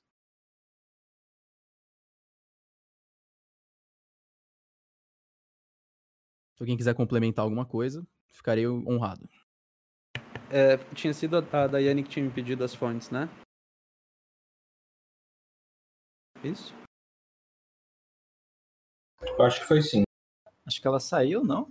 Não, ela tá ali ainda. Talvez ela não esteja escutando ou esteja mutada. Ah. De vocês, volto daqui uns 15 minutos, pessoal. Obrigado. Falou. Bom, de qualquer forma, eu. Para ficar, ficar, ficar, no áudio, já que eu mandei links na, na no texto aqui, é, eu falei sobre a, a probabilidade de, de, de, aumentar os, os riscos de, de, de, quatro vezes o risco de, de, de, ser pobre, né? Sete vezes mais provável de se tornar um adolescente grávida ou pai de um, uma, de um adolescente enquanto adolescente. É, é mais provável de ter, proble uh, ter problemas comportamentais é mais provável de ter abuso ou negligência, é duas vezes mais maior o risco de mortalidade infantil, é mais provável de ter abuso de drogas ou álcool, é mais provável de ir para prisão, é duas vezes mais provável de sofrer de obesidade, é mais provável de cometer um crime, é duas vezes mais provável de, de deixar a escola ou, ou a, é, a escola. Esses são, são resultados de, da absência paterna. Tá? E isso está no, no site fatherhood.org, que é o National Fatherhood Initiative, e é uma pesquisa que foi feita pelos Estados Unidos, eh, pelo Bureau de, de, de, de Censo, e pesquisou 19,7 milhões de crianças com, com mais de um a quatro, em quatro que viviam sem pais em casa como consequência de fatores sociais. Isso, isso as, então, as mazelas que, que assolavam essas pessoas, tá? Então, vocês podem encontrar essa estatística nesse site que eu falei, fatherhood.org. Uh, ah, e o outro que eu citei também, que é a relação entre, entre o número de parceiros e, e, e a permanência no casamento, né, que esse é do Family Studies, Uh, deixa eu ver certinho aqui qual que é a URL para passar para vocês. Pessoal, essa característica que o Soká está comentando agora, ela, o termo da psicologia em inglês é, se chama parabonding. É o pair bonding. É, eu vou escrever ali no, no, no chat escrito. A, a estatística é do Institute for Family Studies. O site é itfstudies.org. Então, nesse site, vocês encontram é, esse gráfico, tá? E que, que mostra a correlação de quanto maior o número de parceiros, maior a chance de divórcio. Então, um, uma, uma pessoa que tem zero, uma mulher que teve zero parceiros, ela tem ali uma chance de, de 5% do divórcio, uma pessoa que teve dois parceiros, a chance de divórcio dela já salta para 30%. Né? Então, tu junta essas, essas duas estatísticas, né, os resultados da ausência paterna e, a, e o resultado do número de parceiros implicar no divórcio, em, em maior probabilidade. Então, tu tem que, se uma mulher é muito promíscua, ela tende a causar um problema muito grande nos seus filhos. E se isso é um problema social muito grande, então tu tem um problema, uma, uma geração inteira de crianças que vai ser muito impactada por isso. Então, é natural que a sociedade humana tenha descoberto ao longo dos anos que é muito melhor guardar-se a, a, castidade ao máximo possível. Né? É quando tu entende essas estatísticas, tu, tu olha para esses números, e, quer construir uma sociedade sólida, tem que se fazer esse sacrifício pelo bem do futuro. É um sacrifício difícil, é, é bem difícil, mas o resultado parece muito bom quando a gente pensa naquelas nas gerações que ainda vão, vão vir. E é uma coisa que não depende de ninguém, de, de voto, não depende de, de, política, não depende de um monte de porcaria. Né? Que todo mundo fica dizendo, ah, tu tem que virar político para mudar a sociedade. Olha, cara, muda a sociedade se tu guardar castidade. Muda a sociedade completamente.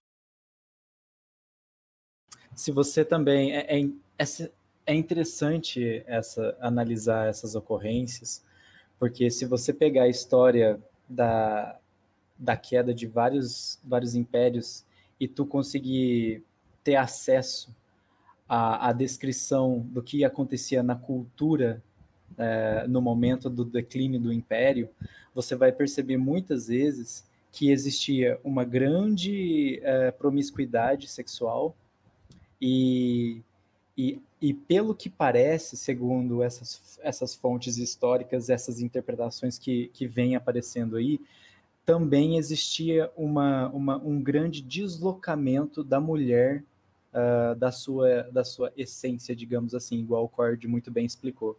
Então, eu também recomendo vocês procurarem sobre isso, porque é, uma, é um estudo que leva, leva a uma reflexão muito interessante. Né? E outro, outro elemento legal de se apontar é que uh, as mulheres elas nunca foram tão livres na sociedade, né? Porém, elas nunca tiveram scores, né, é, pontuações no, nas pesquisas de, de, que apontam tão uh, elas em um estado tão infeliz como, como o atual nos últimos 10 anos. Né? Então, assim, a gente percebe que, que há, muitas vezes, e esse é o ponto dessa conversa que a gente fica preocupado, né? Porque assim, eu, eu vejo muita menina falando, eu não sou, eu não sou feminista. Né? É extremamente raro você encontrar uma pessoa que, uma, uma mulher que não é feminista. Do mesmo jeito que é extremamente raro você não encontrar uma pessoa que de fato seja um libertário, que de fato seja uma pessoa que teve um, um profundo estudo sobre, sobre ontologia e aquilo e da busca da verdade, é difícil você encontrar uma pessoa que, que não esteja ali contaminada com essas tendências progressistas ou pós-modernistas, né?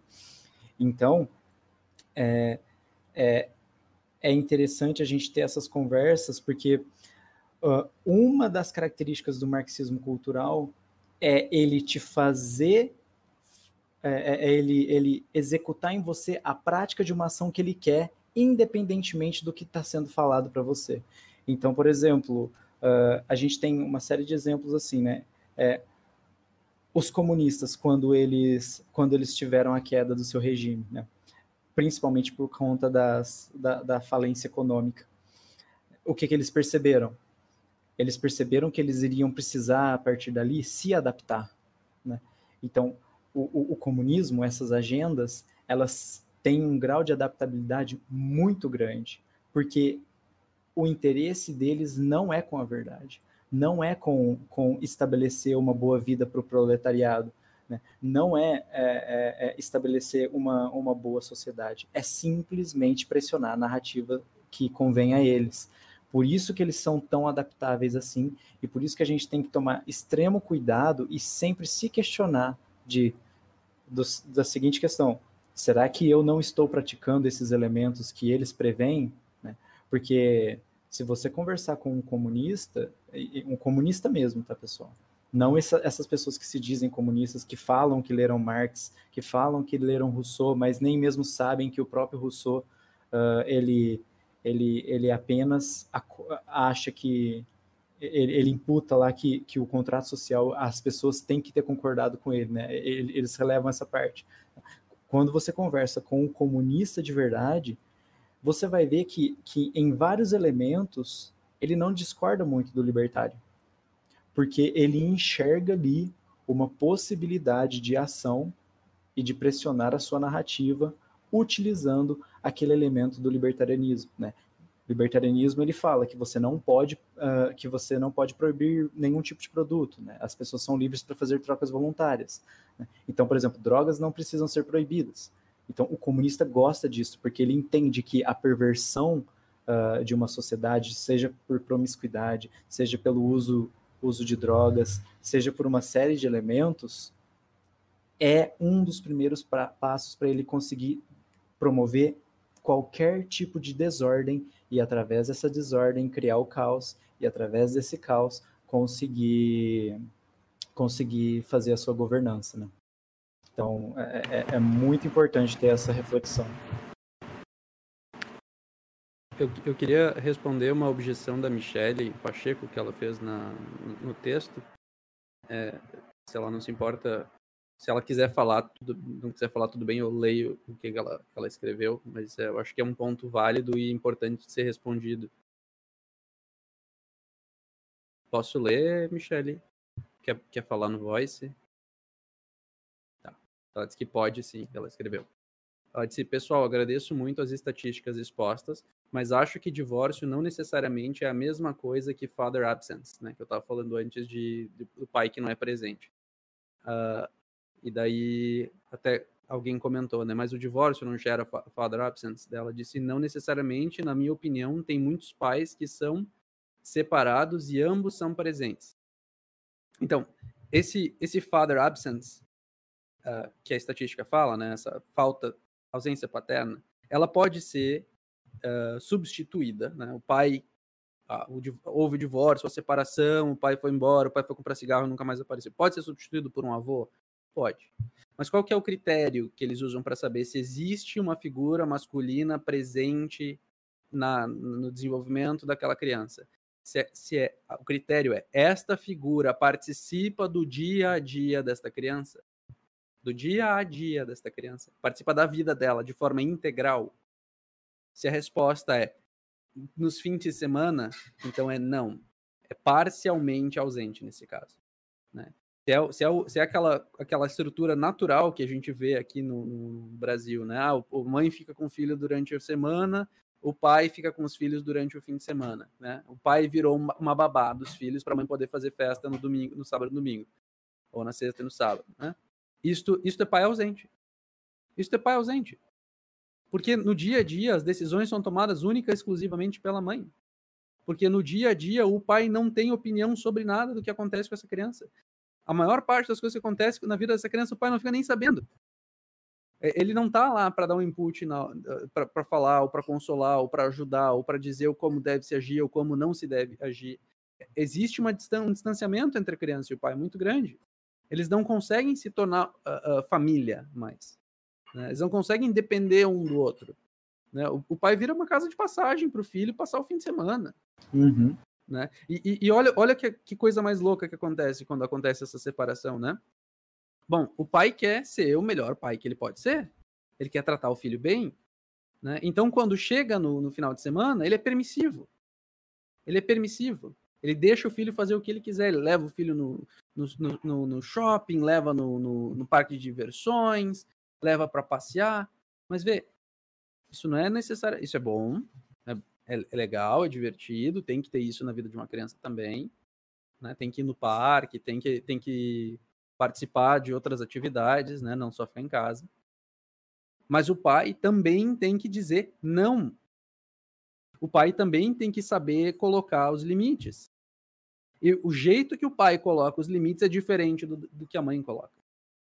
O jeito que o pai participa da vida da criança é diferente do jeito que a mãe participa da criança. E isso o Jordan Peterson fala muito bem, que ele que ele dá esse exemplo, né? Que ele, ele cuidava de crianças quando ele era mais novo. E ele dá esse exemplo como as crianças sentem essa necessidade de, de, de serem, principalmente os meninos, essa necessidade de serem pegos e serem puxados e serem esticados e serem balançados e serem jogados para cima. Porque é nessa fase jovem que eles descobrem os limites do, do corpo. E, e, parece uma coisa trivial, acho que todo mundo passou por uma fase dessa ou não, né? Que pai jogava para cima e girava pelos braços e tal e tal e tal. O, o que que acontece? Uh, uh, e daí ele, ele, explora um pouco mais uh, o desenvolvimento da psicologia nesse aspecto, né? E o que que acontece quando uma criança não participa disso? Bom, ela não sabe os limites do próprio corpo, né? Quer dizer, ela não sabe quanta força ela pode fazer em alguém antes de machucar, e ela não sabe quanta força alguém pode fazer nela antes de machucar. Ela não sabe o limite. Então, quando ela vai brincar com os, com os coleguinhas, que eventualmente ela vai participar, dessas brincadeiras um pouco mais, mais uh, brutas, né, que, que fazem parte do desenvolvimento físico, de novo, ela não vai saber brincar com, com os amiguinhos. Porque ou ela vai bater muito forte, o amiguinho vai dizer, chega, eu não quero mais brincar contigo, tu não é mais um parceiro de brincadeira, ou então ela vai chorar logo, né, o, amiguinho vai dar um empurrão nela, que é parte da, da, da, dessa, dessa rough play, né, brincadeira um pouquinho mais, mais uh, áspera.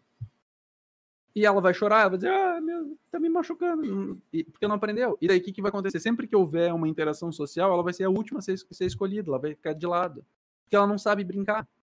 Porque a vida é mais ou menos isso, né? É um jogo de participação que tu não ganha ganhando uma partida o ganhar o jogo, nesse jogo da vida é participar o máximo possível de partidas. Então tu quer jogar o máximo possível de partidas para aumentar a tua chance de, de ganhar no final, né? Porque ganhar uma partida só não interessa. O que interessa é ganhar o máximo de partidas possíveis. E para ganhar o máximo de partidas possíveis, tem que participar o máximo possível. E uma criança que não participa dessa, desse desenvolvimento passa a vida inteira fora do, da, da, desse ciclo. Tu vê, tu vê como é um detalhezinho simples. Um detalhezinho simples. É o, essa participação do pai na formação física, competência física motora do filho. E daí tu tira, tu desloca isso do, do pai, tu desloca a criança dessa possibilidade e tudo muda. Tudo muda. Tá entendendo? Então, então o impacto, sim, de, de, de um pai um pai, um pai presente é um pai que está o dia inteiro junto com o filho. E tem pai ausente, inclusive, de família não divorciada, tá? Tem pai que, que, que deixa a família para ir trabalhar, para conseguir pagar as contas. Esse até dá para entender, né? Às vezes não tem como uh, pagar as contas e se não é assim, é um sacrifício até bonito, né? Porque senão ia ser a morte de todo mundo. é, então, então nesse caso é bonito, mas nos outros casos, né? Só porque a, a mãe não sente prazer do sexo com o pai, poxa, vale a vida do filho isso? Tá entendendo? Esse é o sacrifício que o Ocidente aprendeu a fazer. O Ocidente aprendeu a fazer nos últimos dois mil anos, de que a vida dos filhos vale mais do que o prazer sexual. Que o prazer sexual é, é secundário.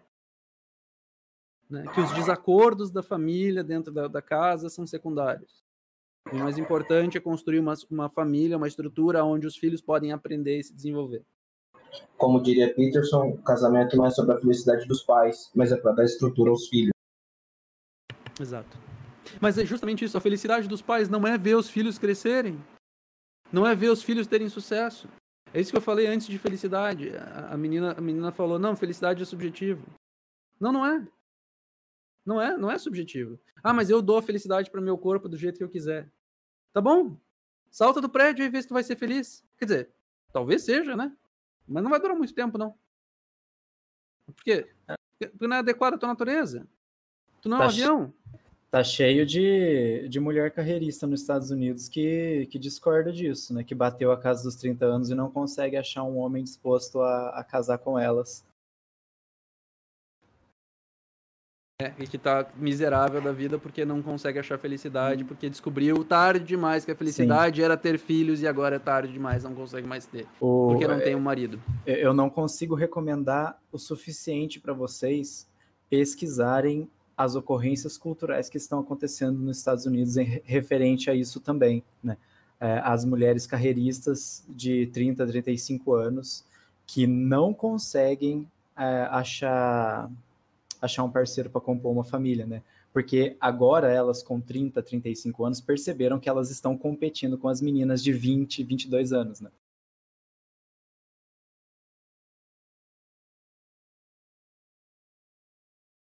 É, e daí, daí, faz o ciclo completo, né? Qual que é a solução para, do ponto de vista da mulher, qual que é a solução para isso? Arrumar o marido o mais cedo possível e ficar com ele pro resto da vida. Uhum.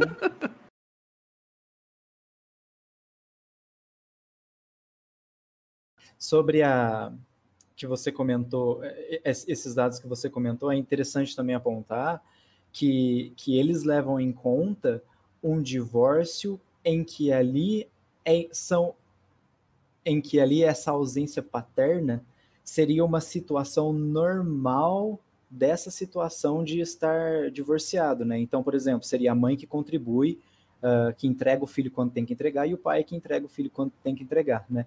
Essa não é a realidade que, que, que acontece nos Estados Unidos, né?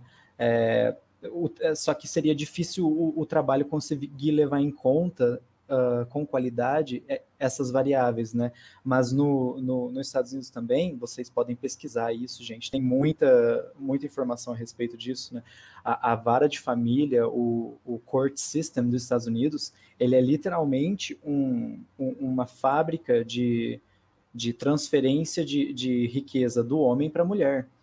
Então foi criado uma, uma submáfia nesse sistema em que existe um incentivo financeiro para o governo agir dessa maneira e existe um, um, um incentivo financeiro para a mulher para ela prever, para ela é, é, executar ações predatórias em relação ao homem que ela se divorciou, seja, seja é, pedindo acordos financeiros do, durante o divórcio absurdos, quanto também promovendo uma série de alienações na criança, né? É, é, então, assim, é algo bem expressivo nos Estados Unidos, tem muita informação sobre, e eu recomendo vocês pesquisarem a respeito disso também, porque, porque o que o Socá disse né, seria toda aquela, aqueles dados problemáticos que a gente está vendo uh, seriam realizados, seriam é, referentes a uma situação de divórcio normal. Porém, é muito pior do que isso, porque, porque uma quantidade expressiva de situações de divórcio nos Estados Unidos não é dentro dessa normalidade. Né? É, é uma, um, um, número grande de mulheres realizam uma coisa chamada alienação parental, né? em que as crianças elas crescem acreditando que seus pais são pessoas ruins, que pai, o pai é homem, tá? Que seu pai é uma pessoa ruim, que ele não queria estar com ela. Tem, tem uma série de exemplos desse tipo, né? É, é que eles são mais difíceis, difíceis de serem dosados dentro de uma pesquisa científica, mas a gente consegue aí ter uma percepção observacional, obviamente fazendo, levantando uh, os cuidados pertinentes a isso para a gente não, não, não acusar uma evidência anedótica de ser uh, a regra que acontece, né? O buraco é bem mais embaixo.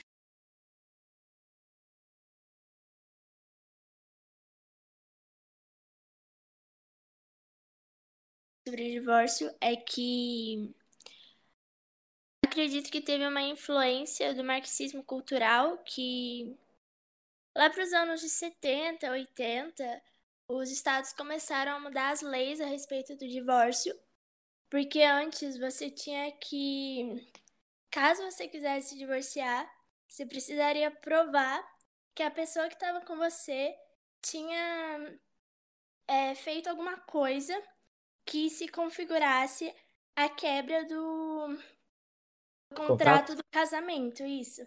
Que seria o adultério, por exemplo. Uhum. E aí se surgiu o divórcio não culposo.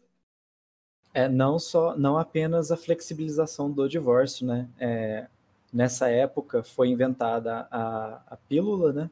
Que prevenia as mulheres de, de engravidar e, e e é o desenvolvimento de maior qualidade nos métodos anticoncepcionais de, de maneira geral. Né? E, e esses, essas tecnologias elas, for, elas foram amplamente utilizadas por essa narrativa né, é, para promover essa liberação sexual, que não necessariamente é algo bom. Exatamente. É, acho que essa liberação sexual na real só trouxe é, mais prejuízo tanto para as mulheres, na verdade mais para as mulheres Sim, do certeza. que para os homens. Muito bem observado. O, e esse ponto é interessante porque, assim, eu acho é, curioso, é engraçado e trágico ao mesmo tempo, porque eles dizem assim, é, a gente tem que igualar homens e mulheres e tem que os dois têm que ter as, as mesmas coisas. Então a gente tem, é, tem, tem os mesmos direitos e tal, então a gente tem que poder fazer as mesmas coisas que os homens. Aí, em vez de pegar aquilo que o homem faz, que é mais virtuoso e que é, que é da natureza do homem, que é ordenar o mundo, em vez de pegar isso, pega aquilo que o homem faz, que é menos virtuoso, as piores partes do comportamento masculino, e leva isso para as mulheres como se isso fosse o comportamento ideal. Como, por exemplo, homens são mais promíscuos que mulheres. Aí o feminismo, em vez de o, o feminismo, em vez de falar assim, não, isso daí tá errado porque prejudica as mulheres, não, ele fala assim, isso daí tá errado porque as mulheres não podem fazer, então as mulheres também têm que ser promíscuas. Onde isso, gente? Olha o absurdo. Sim, e também é, os homens, quando eles fazem uma coisa não promíscua, eles são julgados. Assim como as mulheres também. E essa questão de gênero não é uma coisa, como que eu posso dizer? É, é uma coisa biológica. Não é uma coisa imposta pela sociedade. As características que as mulheres e os homens têm são biológicas. Os cérebros, os cérebros de ambos são diferentes, os comportamentos são diferentes. Não são coisas que foi imposta por uma sociedade. A minha forma de me comportar como mulher não foi imposta pela sociedade, e sim eu nasci com isso. É um, um bom estudo para que demonstra isso é o feito na Escandinávia, né? em que foram eliminados o máximo possível de intervenções culturais, né? as pessoas foram deixadas o mais livre, livres para escolher as suas posições, as suas, as suas empreitadas da vida, né? E, e dentro dessa, desse cenário em que as influências foram minimizadas, foi onde se observou mais diferenças entre, entre as escolhas, foi onde você mais se observou os homens é, se direcionando ao, ao campo do STEM fields, né? Que é matemática aplicada, engenharia, esse tipo de coisa, e, e as pessoas e as mulheres elas se direcionando àqueles campos mais da, da mais, que, que geram mais relação relação interpessoal de cuidar né é, que, que remetem à sua essência como enfermagem uh, psicologia fisioterapia esse tipo de coisa. Opa, pessoal, não sei se alguém chegou a contar esse ponto também, da questão de que essa legislação de divórcio que priorizava é, o cuidado financeiro em relação à mulher fazia muito mais sentido em uma sociedade onde mulher não fazia é, tanta presença assim na força de trabalho. Digo, na força de trabalho externo, no, no mercado mesmo, onde estavam correndo as riquezas, assim, nas transações comerciais e por aí vai. Porque justamente isso é que trouxe um outro ponto tem a questão da própria liberação sexual, por aí vai, mas sem o aparato é, financeiro para isso, sem, sem a base de capital para se fazer isso, não faria sentido fazer é, essa, digamos assim, esse aumento considerável do número de divórcios, ainda com a compensação financeira para o lado feminino. Só que é isso que não foi percebido ao longo do tempo. A gente ainda tem uma certa ideia de relação homem e mulher em alguns ambientes, por exemplo, no ambiente jurídico, né, onde a mulher de certa forma depende um pouco mais do homem, então, em termos financeiros, claro. Então, por isso, ela deveria é, receber algo do homem, e geralmente isso é até mais presente mesmo, faz um certo sentido, só que a gente não está no mesmo ambiente de, sei lá, 100 anos atrás, onde as mulheres não faziam tanto parte assim da força onde elas ainda estavam entrando, onde estava começando, quer dizer, já tem até um, um bocado mais de tempo, né? Com a Revolução Industrial e tudo mais, mas só que de forma mais significativa, de forma assim mais é, bem estabelecida. E isso não foi atualizado na legislação. Né? Na prática, você tem um certo mercado de trabalho que não corresponde à teoria, à, quer dizer, à aplicação jurídica isso daquela onde foi criado esse tipo de aparato. Isso é tão evidente que, por exemplo, se a gente pega lá na cultura muçulmana, cultura islâmica, é onde você tem até o, o, o casamento poligâmico, uma das justificativas que os muçulmanos utilizam é, como é que eu posso dizer? É que um, houve uma certa época certo? que as mulheres não conseguiam ter sustento e que muitas mulheres ficavam viúvas, certo? E que, bom, alguns homens não iriam querer essas mulheres viúvas se você tinha algumas mulheres lá ainda virgens, sem filhos e, e tudo mais disponíveis. Então, aí é, o casamento poligâmico, poligâmico seria um arranjo social correto e devido na mentalidade deles para resolver essa questão. É uma das justificativas, eu creio até que muito como uma desculpa, mas enfim, ainda tem uma certa lógica dentro disso. Né? Só que o que a gente observa na sociedade ocidental não é isso. Mulher não depende financeiramente de homem no século XXI.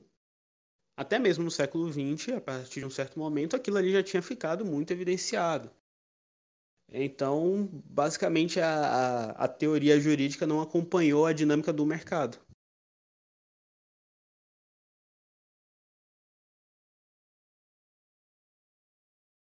Ah, eu discordo com você. Eu acho que ainda é ok ter pensão para mulher se ela fica com os filhos e cuida, porque ela tem que cuidar do filho. E mesmo se ela trabalhar, não vai ganhar tanto igual uma mulher solteira que não tem filho, sabe?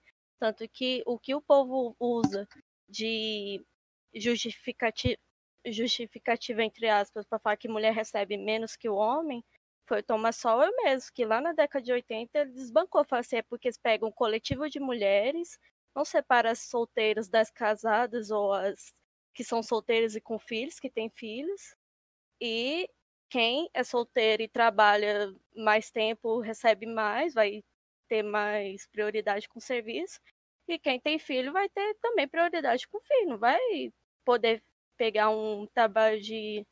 É, vai ter que pegar um trabalho de meio período, então possivelmente pode ganhar menos com isso, sabe? Eu vejo dessa forma. Eu acho que, de certa forma, eu acho que ainda tá ok ter aposenta, é, é, pensão, exceto se for o caso da mulher ganhar muito mais que o cara, né? Aí, vai, você tá ganhando mais que o cara, porque você quer pensar, você tá tranquila, sabe? De certa forma.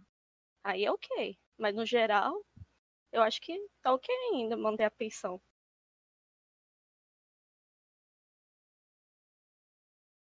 Eu fiz um comentário mais cedo, eu não sei se o César viu, que eu marquei você, César, que você tinha comentado que mulheres têm pretensões a certas coisas e homens têm pretensões a outras coisas. É, é recorrente esse assunto no libertarianismo, que tipo fala assim, ah, por que, que não tem mulher no libertarianismo? Eu, particularmente, a maioria das, das respostas que eu vejo do pessoal falando é porque a mulher tem tendência maior a ser socialista e feminista, então ela não interessa no libertarianismo, tipo, meio que usando essa mesma desculpa da pretensão biológica, tipo, da mulher gostar mais de certas coisas. É, de certa forma eu choquei, mas assim, eu acho que é meio, sei lá, eu acho que é muito errado você afirmar que é só por isso que não tem mulher libertária, que mulher não interessa no libertarianismo, porque se isso fosse verdade, até hoje eu seria feminista. E eu vejo também que tem a questão do, do granchismo cultural, né? Porque eu mesma, desde sempre, eu fui ensinada pelo sistema de educação estatal público, que falava que socialismo é bom, que os heróis, o Che Guevara era bom, que, e, e tocava a vitrola lá que feminismo é bom, que feminismo vai me proteger, que não sei o que. Eu vou achar que aquilo é certo. Aí depois que eu vi o que é a libertarianismo, que entendi aqui, que eu entendi que tinha lógica aquilo, que não tinha lógica mais o feminismo e, o socialismo é uma mentira. Sabe? Eu acho isso muito. Eu acho que até insulta, assim. Eu me sinto insultada, francamente, quando alguém fala que mulher não interessa no libertarianismo porque ela tem pretensão a ser feminista, sabe? Porque é mulher, sabe? É meio que essa desculpa que eu vejo geral respondendo. É, num, num, num, servidor ou em um espaço de pessoas que de fato estudam, eu nunca vi essa afirmação ser feita. Isso aí eu, eu só vi ser feito em, internet, em Twitter, né? em Twitter ou em servidor de Discord, de Humored, esse tipo de coisa, assim. Mas num ambiente sério de, de, de discussão, eu nunca vi esse tipo de, de afirmação ser feita, que a mulher ela simplesmente não participa do meio do liber, libertário apenas porque ela é mulher. Não. É, existe o argumento das tendências que, que os sexos têm, existe uma literatura vasta na psicologia a respeito disso, mas eles não são determinantes no sentido de que você vai necessariamente agir daquela maneira.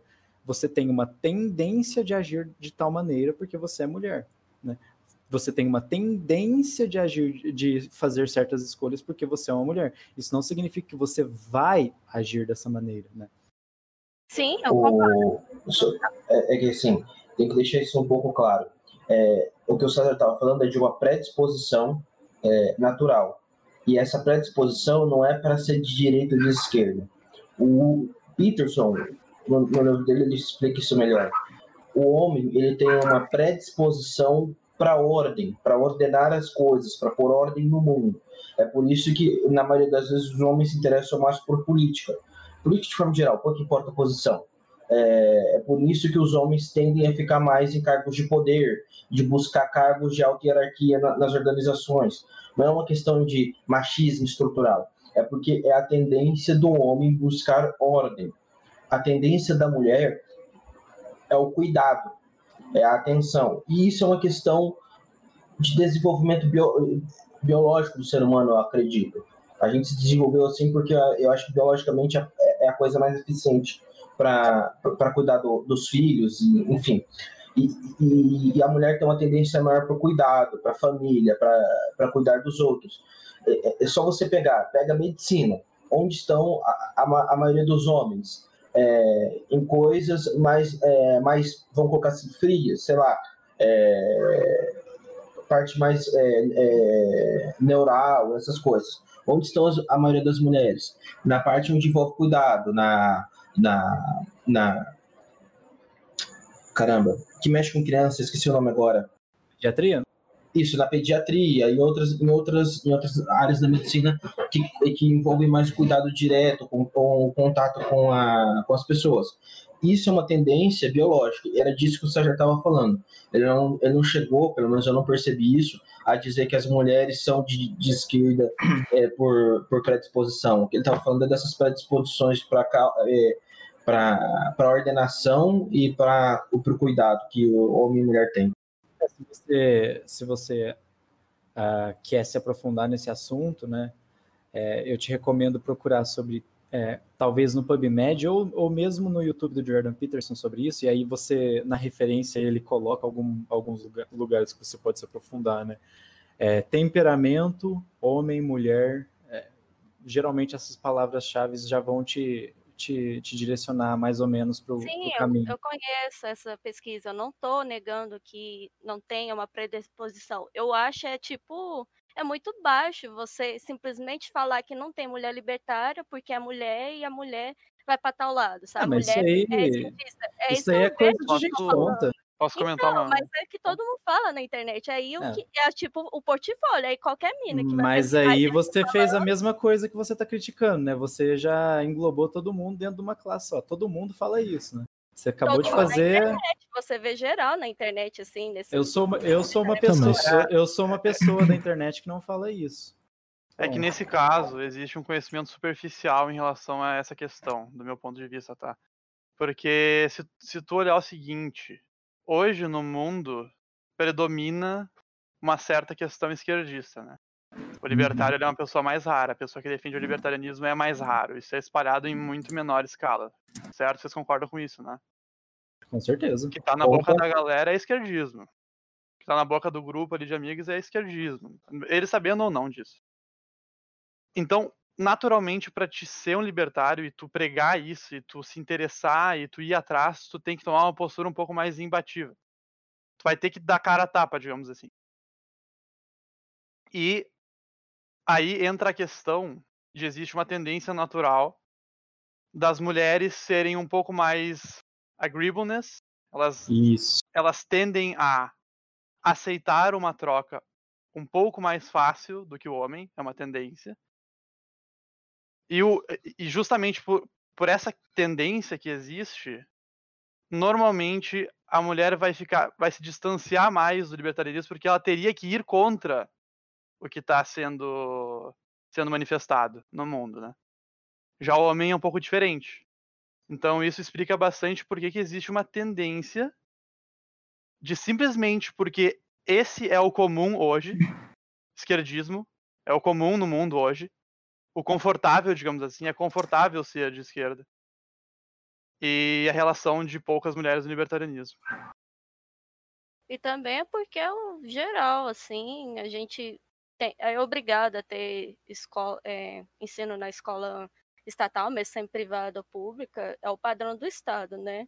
Com certeza. Com certeza, mas não, é é em vão, não é em vão que a maioria das pessoas não são libertárias. Não, não interessa o gênero, né? Homem e mulher. É Isso- esse o ponto que eu claro, queria com comentar mais, porque o pessoal só vai pro lado biológico falando que, ah, porque a mulher tem uma tendência, logo é, então não, tem Não. mulher libertária. Eles falam isso, eu Não. vejo muita gente comentando Não, isso é, forma. isso é muito baixo e pouco, é bobeira. pouco profundo em relação ao que é a realidade. Sim, e daí eu, uma coisa que eu falei, inclusive para um dos casos que apoiava isso, até mencionou o Peterson para mim, eu falei, cara, você cresceu na sociedade que eu e você, a gente cresceu em escola que é do padrão estatal de ensino, falando que tais coisas são certas. Eu escutei desde quando eu virei adolescente que feminismo é lindo e maravilhoso. E você quer dizer que é porque eu sou mulher que eu não sou libertária, não é porque eu não, não teve também a abertura para eu poder ver essa ideia, sabe? É E o próprio. E o Não, mas próprio. é, quem, quem se fundamenta no Jordan Peterson para defender isso está errado. Tá não é o errado, argumento sim. do Peterson. É, sabe? O argumento do Peterson. nervosa até. Isso, o argumento do Peterson é a questão do, de- da, da questão de aceitar trocas mais fácil ou mais difícil. Essa é uma, é uma, é uma é um dado que existe, uma tendência natural. As pessoas menos agreeable, né, as que menos concordam com uma troca, que me- menos vão aceitar aquela proposta de troca, em- troca em todos os sentidos, tá? não só de bens, são homens. As que mais são difíceis. E as que mais são fáceis são as mulheres. É claro que isso não é um, digamos, todos os homens são deste lado, todas as mulheres são do outro. Não, são duas curvas, entende? São duas curvas que ficam sobrepostas, mas uma curva está um pouco mais para a direita e outra curva está um pouco mais para a esquerda. Então, se tu pegar o finalzinho da curva, por exemplo, bem lá no canto da direita, o que sobra são os homens e se tu pegar a curva mais para a esquerda, no extremo esquerdo, o que sobra são as mulheres. Entende? Então, é, é essa questão de tu ter que ser imbativo hoje para te adentrar o mundo e a cultura libertária, etc., e, e- e divulgar isso e, e ser considerado um libertário na tua roda de amigos, tua- pelas pessoas em geral, é uma. Tu, tu tem que inicialmente se colocar numa postura de, de cara tapa, sabe? E aí existe uma diferença. É claro que os, os dois gêneros podem, podem fazer isso, e não é que vocês estão aqui ah, falando, mas existe essa tendência e a gente pode muito bem perceber, inclusive aqui na sala. Aqui na sala a maioria é homem e, e existe uma explicação para isso. Inclusive, tinha comentário sobre bastante isso. mulher aí discutindo e, tipo, do nada sumiu, véi. É, não, mas um comentário sobre isso, por exemplo, a gente tem um caso, uma coisa aleatória, cuidados com a saúde. Mulheres são muito mais cuidadosas com a saúde. Isso poderia ser derivado, por exemplo, da própria característica biológica, assim, mais natural, ou até com uma certa base cultural, das mulheres estarem mais associadas a atividades de cuidado, ah, como eu posso dizer, mais detalhado do que de alta energia mais detalhado ao longo de um tempo do que de alta energia e, sei lá, é, mais contundentes em um determinado momento, né? Como são atividades de caça, alguma coisa assim do tipo, certo? Isso tem um certo reflexo na própria forma como, mais uma vez, os homens se cuidam. Tanto é que, por exemplo, isso daí é algum dado importante? Quer dizer, então, que, que nenhum homem se importa com a saúde dele? Não. Mas isso é um dado importante, sim, para a gente entender a própria dinâmica do ser humano, entender como melhor interagir com os homens, por exemplo. A gente entender que quando a gente vai fazer uma campanha médica que é mais direcionada para algum problema de saúde voltado às mulheres, a abordagem, inclusive de marketing, tem que ser diferente da abordagem para um público mais masculino. Isso ocorre. Aliás, também com qualquer outro tipo de produto, na real. Não precisa. Eu só utilizei o caso da saúde porque acho que isso daí salta mais os olhos, né? É que as mulheres, acho que aí quase todo mundo, ou todo mundo aqui nessa sala, vai concordar que as mulheres, no mínimo, aparentam cuidar mais, é, ter, ter uma, não sei, uma, uma melhor agenda de se preocupar com a saúde, uma melhor frequência com, com atividades, visita médica, coisas do tipo, certo? Então, é interessante observar essa questão do. do... as mulheres têm uma tendência é, natural a, a serem mais socialistas. Será que esse é um, é um comentário que. Tá, é claro, muita gente vai fazer isso com sentido pejorativo. Tem muita gente que vai fazer assim, ah, vou zoar a mulher aqui, ah, ah, tal. Tem esse lado sim, e eu sei que pode irritar. Irrita. Pode irritar irrita, como a gente viu. Mas também existe o lado de se entender o seguinte: pera aí, se eu quiser também atrair mais mulheres para, por exemplo, o movimento libertário, não adianta utilizar sempre a mesma abordagem que eu uso com os homens, porque é, isso vai ser, como é que eu posso dizer, menos efetivo. Não, é que, não quer dizer que ah, nenhuma mulher vai se convencer do libertarianismo. Vai se convencer. Mas uma taxa menor do que poderia ser se a gente tivesse uma abordagem mais efetiva.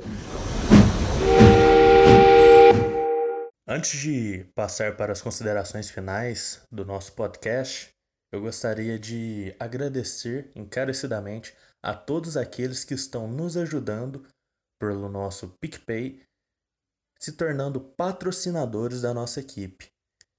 Com esse dinheiro, a gente consegue com mais facilidade lutar a favor da liberdade todos os dias. Muito obrigado. Aristóteles para todos é um bom começo para todo mundo que queira entender isso, assim como como talvez. Eu achei estranho ele condicionar a felicidade a uma questão social. A pessoa só é feliz no, no, no convívio social. Foi pelo menos o, que ele restringiu não, não, não, a felicidade. Tauto, você está confundindo as coisas. Você tem que entender que o Sheik está falando de classe ontológica. Ele está falando daquilo que o ser humano é e a adequação e, e, e, felicidade nesse sentido é o ser humano está adequado àquilo que ele é. É disso que ele está falando. Ele está colocando isso numa questão social. É necessário que a felicidade do ser humano último esteja, é, esteja atrelada à adequação à sua natureza. Mas não tem como ele ser feliz se ele não está adequado com aquilo que ele é. No caso, aí, é um ser se você social, tem... né? Isso, você, não, mas aí é que tá. É, é, Como Tudo bem, o ser humano é um ser social, mas não é, não é disso que a gente está falando. E do que, que você está falando? A felicidade, a felicidade envolve isso também, porque o ser humano é um ser social, né? É um animal racional, social, filosófico, linguístico. Mas não só, né? Não só isso, exatamente. O, o, tal, o que você tem que entender é que quando a gente está falando de, de classe Tô entendendo, querido. Nós, nós somos humanos e por isso a gente consegue entender o que é ser o ser humano. E a partir do momento que eu consigo entender o que é ser o ser humano, não, não, não completamente, tá? Mas eu consigo entender parte do que é ser um ser humano. A partir do tá, momento que eu consigo... Desculpa, pode concluir. A partir do momento que eu consigo entender partes do que é ser um ser humano e todos nós somos seres humanos, eu consigo dizer que X coisas, X coisa dentro da ontologia aplicada ao ser humano é bom para todos os seres humanos. Por quê? Porque é uma questão de ser humano, não é que é diferente de coletivismo ou de uma questão sociológica que você agrupa um grupo de pessoas aqui, outro grupo de pessoas ali e, e diz que isso é bom porque faz parte desse grupo. Não é disso que está falando, entendeu? Isso você tem que saber distinguir. É porque é, essa, essa exatamente questão... o que eu entendi. É Tá, tá, uma pergunta, uma pergunta sincera, uma pergunta sincera para ti. Tu tá com uma dúvida no que foi dito ou tu defende uma posição diferente?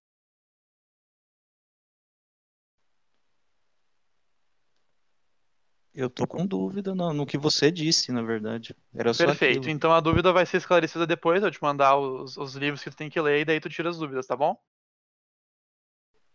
Tudo bem. Uma outra forma Perfeito. de entender isso poderia ser na diferenciação do que, por exemplo, do coletivismo e do que é você falar do ser humano como ser humano. Porque coletivismo... o coletivismo, o é. coletivismo, é. é, rapidão, o coletivismo você para tentar ajudar é, o amigo aí a entender essa questão. que no coletivismo seria uma questão a posteriori. Por exemplo, você observa um determinado comportamento, uma determinada ca característica, certo? E aí você começa a definir padrões a partir daquilo que você observou, a partir daquilo que você experimentou. Mas, Mas isso é coletivismo? Nesse sentido de ser humano, não é um coletivismo, porque na verdade você está falando sobre a categoria ontológica. Você não, tá, você não precisa conhecer o ser humano é, Mas- no sentido de experimentar ele. Ser Você inerente, precisa né? saber da categoria dele. É saca? que isso não tem nada a ver com coletivismo. Não É faz isso não é menor coletivismo, sentido. cara. Não tem Associação. absolutamente Exatamente. Não, exatamente. Não tem nada a ver com coletivismo. É isso que eu tô tentando explicar pra ele que justamente isso não puxa nada de coletivismo, porque você não precisa conhecer aquele aquele você não precisa experimentar aquele ser para definir algum padrão de, de comportamento, alguma coisa, mas muito pelo contrário. Pelo, pelo que aquele ser deve ser, é que você define o que aquele ser na prática deveria atingir. Que seria, então, essa felicidade. Outra Mas, eu pessoal, acho deixa eu perguntar um negócio pra vocês aqui É rapidinho. dizer que já o ser humano é definido? escasso. Eu acho muito estranho os, os libertários dizerem isso, que o ser humano é escasso, como se fosse um, um meio para algum fim. É claro que é. O corpo do ser humano é sempre o meio primário da ação humana. Sem ele, tu não age. Se eu quiser, por exemplo, tomar um sol na praia, eu vou ter que utilizar o meu corpo pra poder fazer isso e dar um fim pra ele do qual eu quero. Ele é Se escasso. ele é escasso, ele deixa de ser um sujeito, né? Ele torna- se torna um Ele é um corpo, ele é um corpo. Falso. Falso. É um o ser corpo. humano, o ser humano é um ente ilemórfico. Ilemórfico. Ele une matéria e forma. A gente tem as duas coisas. A gente tem a nossa causa material e a nossa causa formal. Não é redundante gente- você dizer gente- que matéria, matéria e forma, porque a matéria subentende que ela Não, absolutamente não. Absolutamente não é redundante. É dizer que. Olha só. Qual é a matéria da alma? Tá. Onde que onde que tá a linha divisória entre Não, qual é a matéria da alma? e, or- e alma que eu, eu não sei Qual, também. qual é a matéria da alma? Me responda. Eu não, não vejo diferença, porque eu não sei onde está a linha divisória entre uma e outra, você entende? Você consegue me, pera, me pera, dizer pera, o que, que é uma coisa e o que, que não é outra tu coisa? disse. tu- não, só um pouquinho. Tu disse que é a mesma coisa. Matéria e forma é a mesma coisa, tu acabou de falar. Não, eu disse que tá Presume- Presume-se que você entende o que é matéria e o que é forma, cara. Me- Senão não tu- faz sentido a conversa. É, tu acabou Eu de dizer que que, tá é a mesma coisa. implícito. Então, me mostre qual é a matéria da alma. Você está pedindo para dizer qual que é a forma da matéria. Pode ser qualquer forma. Não, eu tô. Não, falso. Eu tô te perguntando qual é a matéria da alma. Não Na muda verdade, é relevante a forma. Não, não é irrelevante, porque é a mesma coisa. Tu tem que provar que é a mesma coisa. O que, que é a matéria da alma? Você tem que me dizer o que, que é alma primeiro. Não, peraí. Meu Deus do céu. Alma é a forma do ser humano. E ela não tem matéria. E a causa material do ser humano é o corpo. Justamente por ele ser essa união ilemórfica de matéria e forma, que ele é constituído dessa maneira. Nós possuímos um corpo e nós possuímos inteligência. Se tu nega isso, então, cara, tu não sabe nada de nada ainda. Tu tem que só escutar. É, não tem problema escutar, viu, velho? Se você não sabe, pode assumir, não tem problema, É, cara. Sim, sim. Falando isso, Estamos só- aqui pra aprender, todo mundo é um bosta aqui. Eternos. Então, eu Fugiu um pouco do comprar o dicionário que vocês legal. estão estudando, que vocês a, a- a- Cara, qualquer, qualquer absorveram. filosofia. Peraí, pessoal, peraí, Precisaria pessoal. comprar esse dicionário Pessoal, que peraí, vocês tal, absorveram, tal, só isso. tal, Peraí, Qualquer Tá. filosofia. peraí, chefe. Ô, Matheus, fala, Matheus. Não, então, eu acho esse tema legal de discutir, mas fugiu muito o debate, inclusive a Como galera. que a alma seria a forma do corpo? Não, Talto, deixa pra discutir isso essa depois, depois vocês conversam. Salto, depois, cara. Os Tá, caras estão eu pedindo respeito, respeitar o time cara. ter silenciado por enquanto. Ô, ô, pessoal, só para vocês terem uma ideia de como é importante essas questões que a gente conversa é, sobre feminismo, sobre ontologia, sobre tudo. Vocês já perceberam que todos os debates, todos, tá, relacionados a libertarianismo, a o que é uma família, é, sobre tudo relacionado às questões basilares do libertarianismo, a gente sempre cai na ontologia de alguma maneira. A gente sempre cai, geralmente. Se vocês pegarem os últimos debates, você vai ver que são muito parecidos porque as questões basilares do libertarianismo, todas elas, de maneira geral, sempre vão voltar para aquilo que é basilar, que é o quê? Eh, ontologia, deontologia, ser, essência, né? Então tudo isso é bem legal para a gente conseguir entender. Eu não sei em que parte exatamente a gente parou. Cheguei agora há pouco de volta, né? Mas eu acho legal, cara, sempre perceber como essas coisas estão presentes, né? E se elas estão sempre presentes, ah, qual que é a recomendação para todos os, os, libertários que não, é, de alguma maneira, não, não, estudam muito a respeito disso? É estudar esses temas, né? Aí, com certeza, a, coisa vai, vai fluir muito melhor e vocês vão conseguir construir uh, uma argumentação muito mais legal e, e um conhecimento muito maior aí nessa área do libertarianismo, de feminismo, de questões culturais.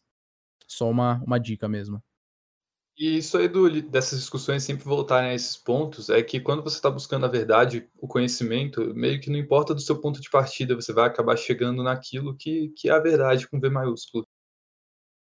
Uhum, é não precisa nem dizer o que é, né? É, você vai cavando, cavando a superfície da Terra, você vai chegar no centro. Claro. É aquele negócio, né? Para que, que você vai beber uma, uma, uma água engarrafada né? Aquela água industrial de galão, essas coisas, você pode tomar direto da fonte, né? A água da fonte, por definição, por estar tá nascendo ali, é uma água mais pura, né? Então, se você quer buscar a informação e o conhecimento, busca onde ele, da onde ele realmente vem. Aí, com certeza, as coisas ficam melhores. Só vou desmutar o Tato aqui agora, que sacanagem. Ô, pessoal, é, eu, eu vou me despedir, que às 10 horas tem uma aula que eu quero assistir. Eu quero dar um intervalinho uh, até eu participar de outra coisa que vai requerer atenção. É, valeu aí por, pela discussão. É, é, é, muito importante a gente, a gente discutir essas definições uh, e, e, inconsistências que muitas vezes o próprio meio libertário das pessoas que o praticam uh, colocam, né? É, para a gente conseguir identificar essas contaminações que eventualmente vão, vão ser extremamente prejudiciais. Né? Então, um ponto inicial que eu fiz, eu gostaria de ressaltar ele aqui antes de eu sair, novamente, né?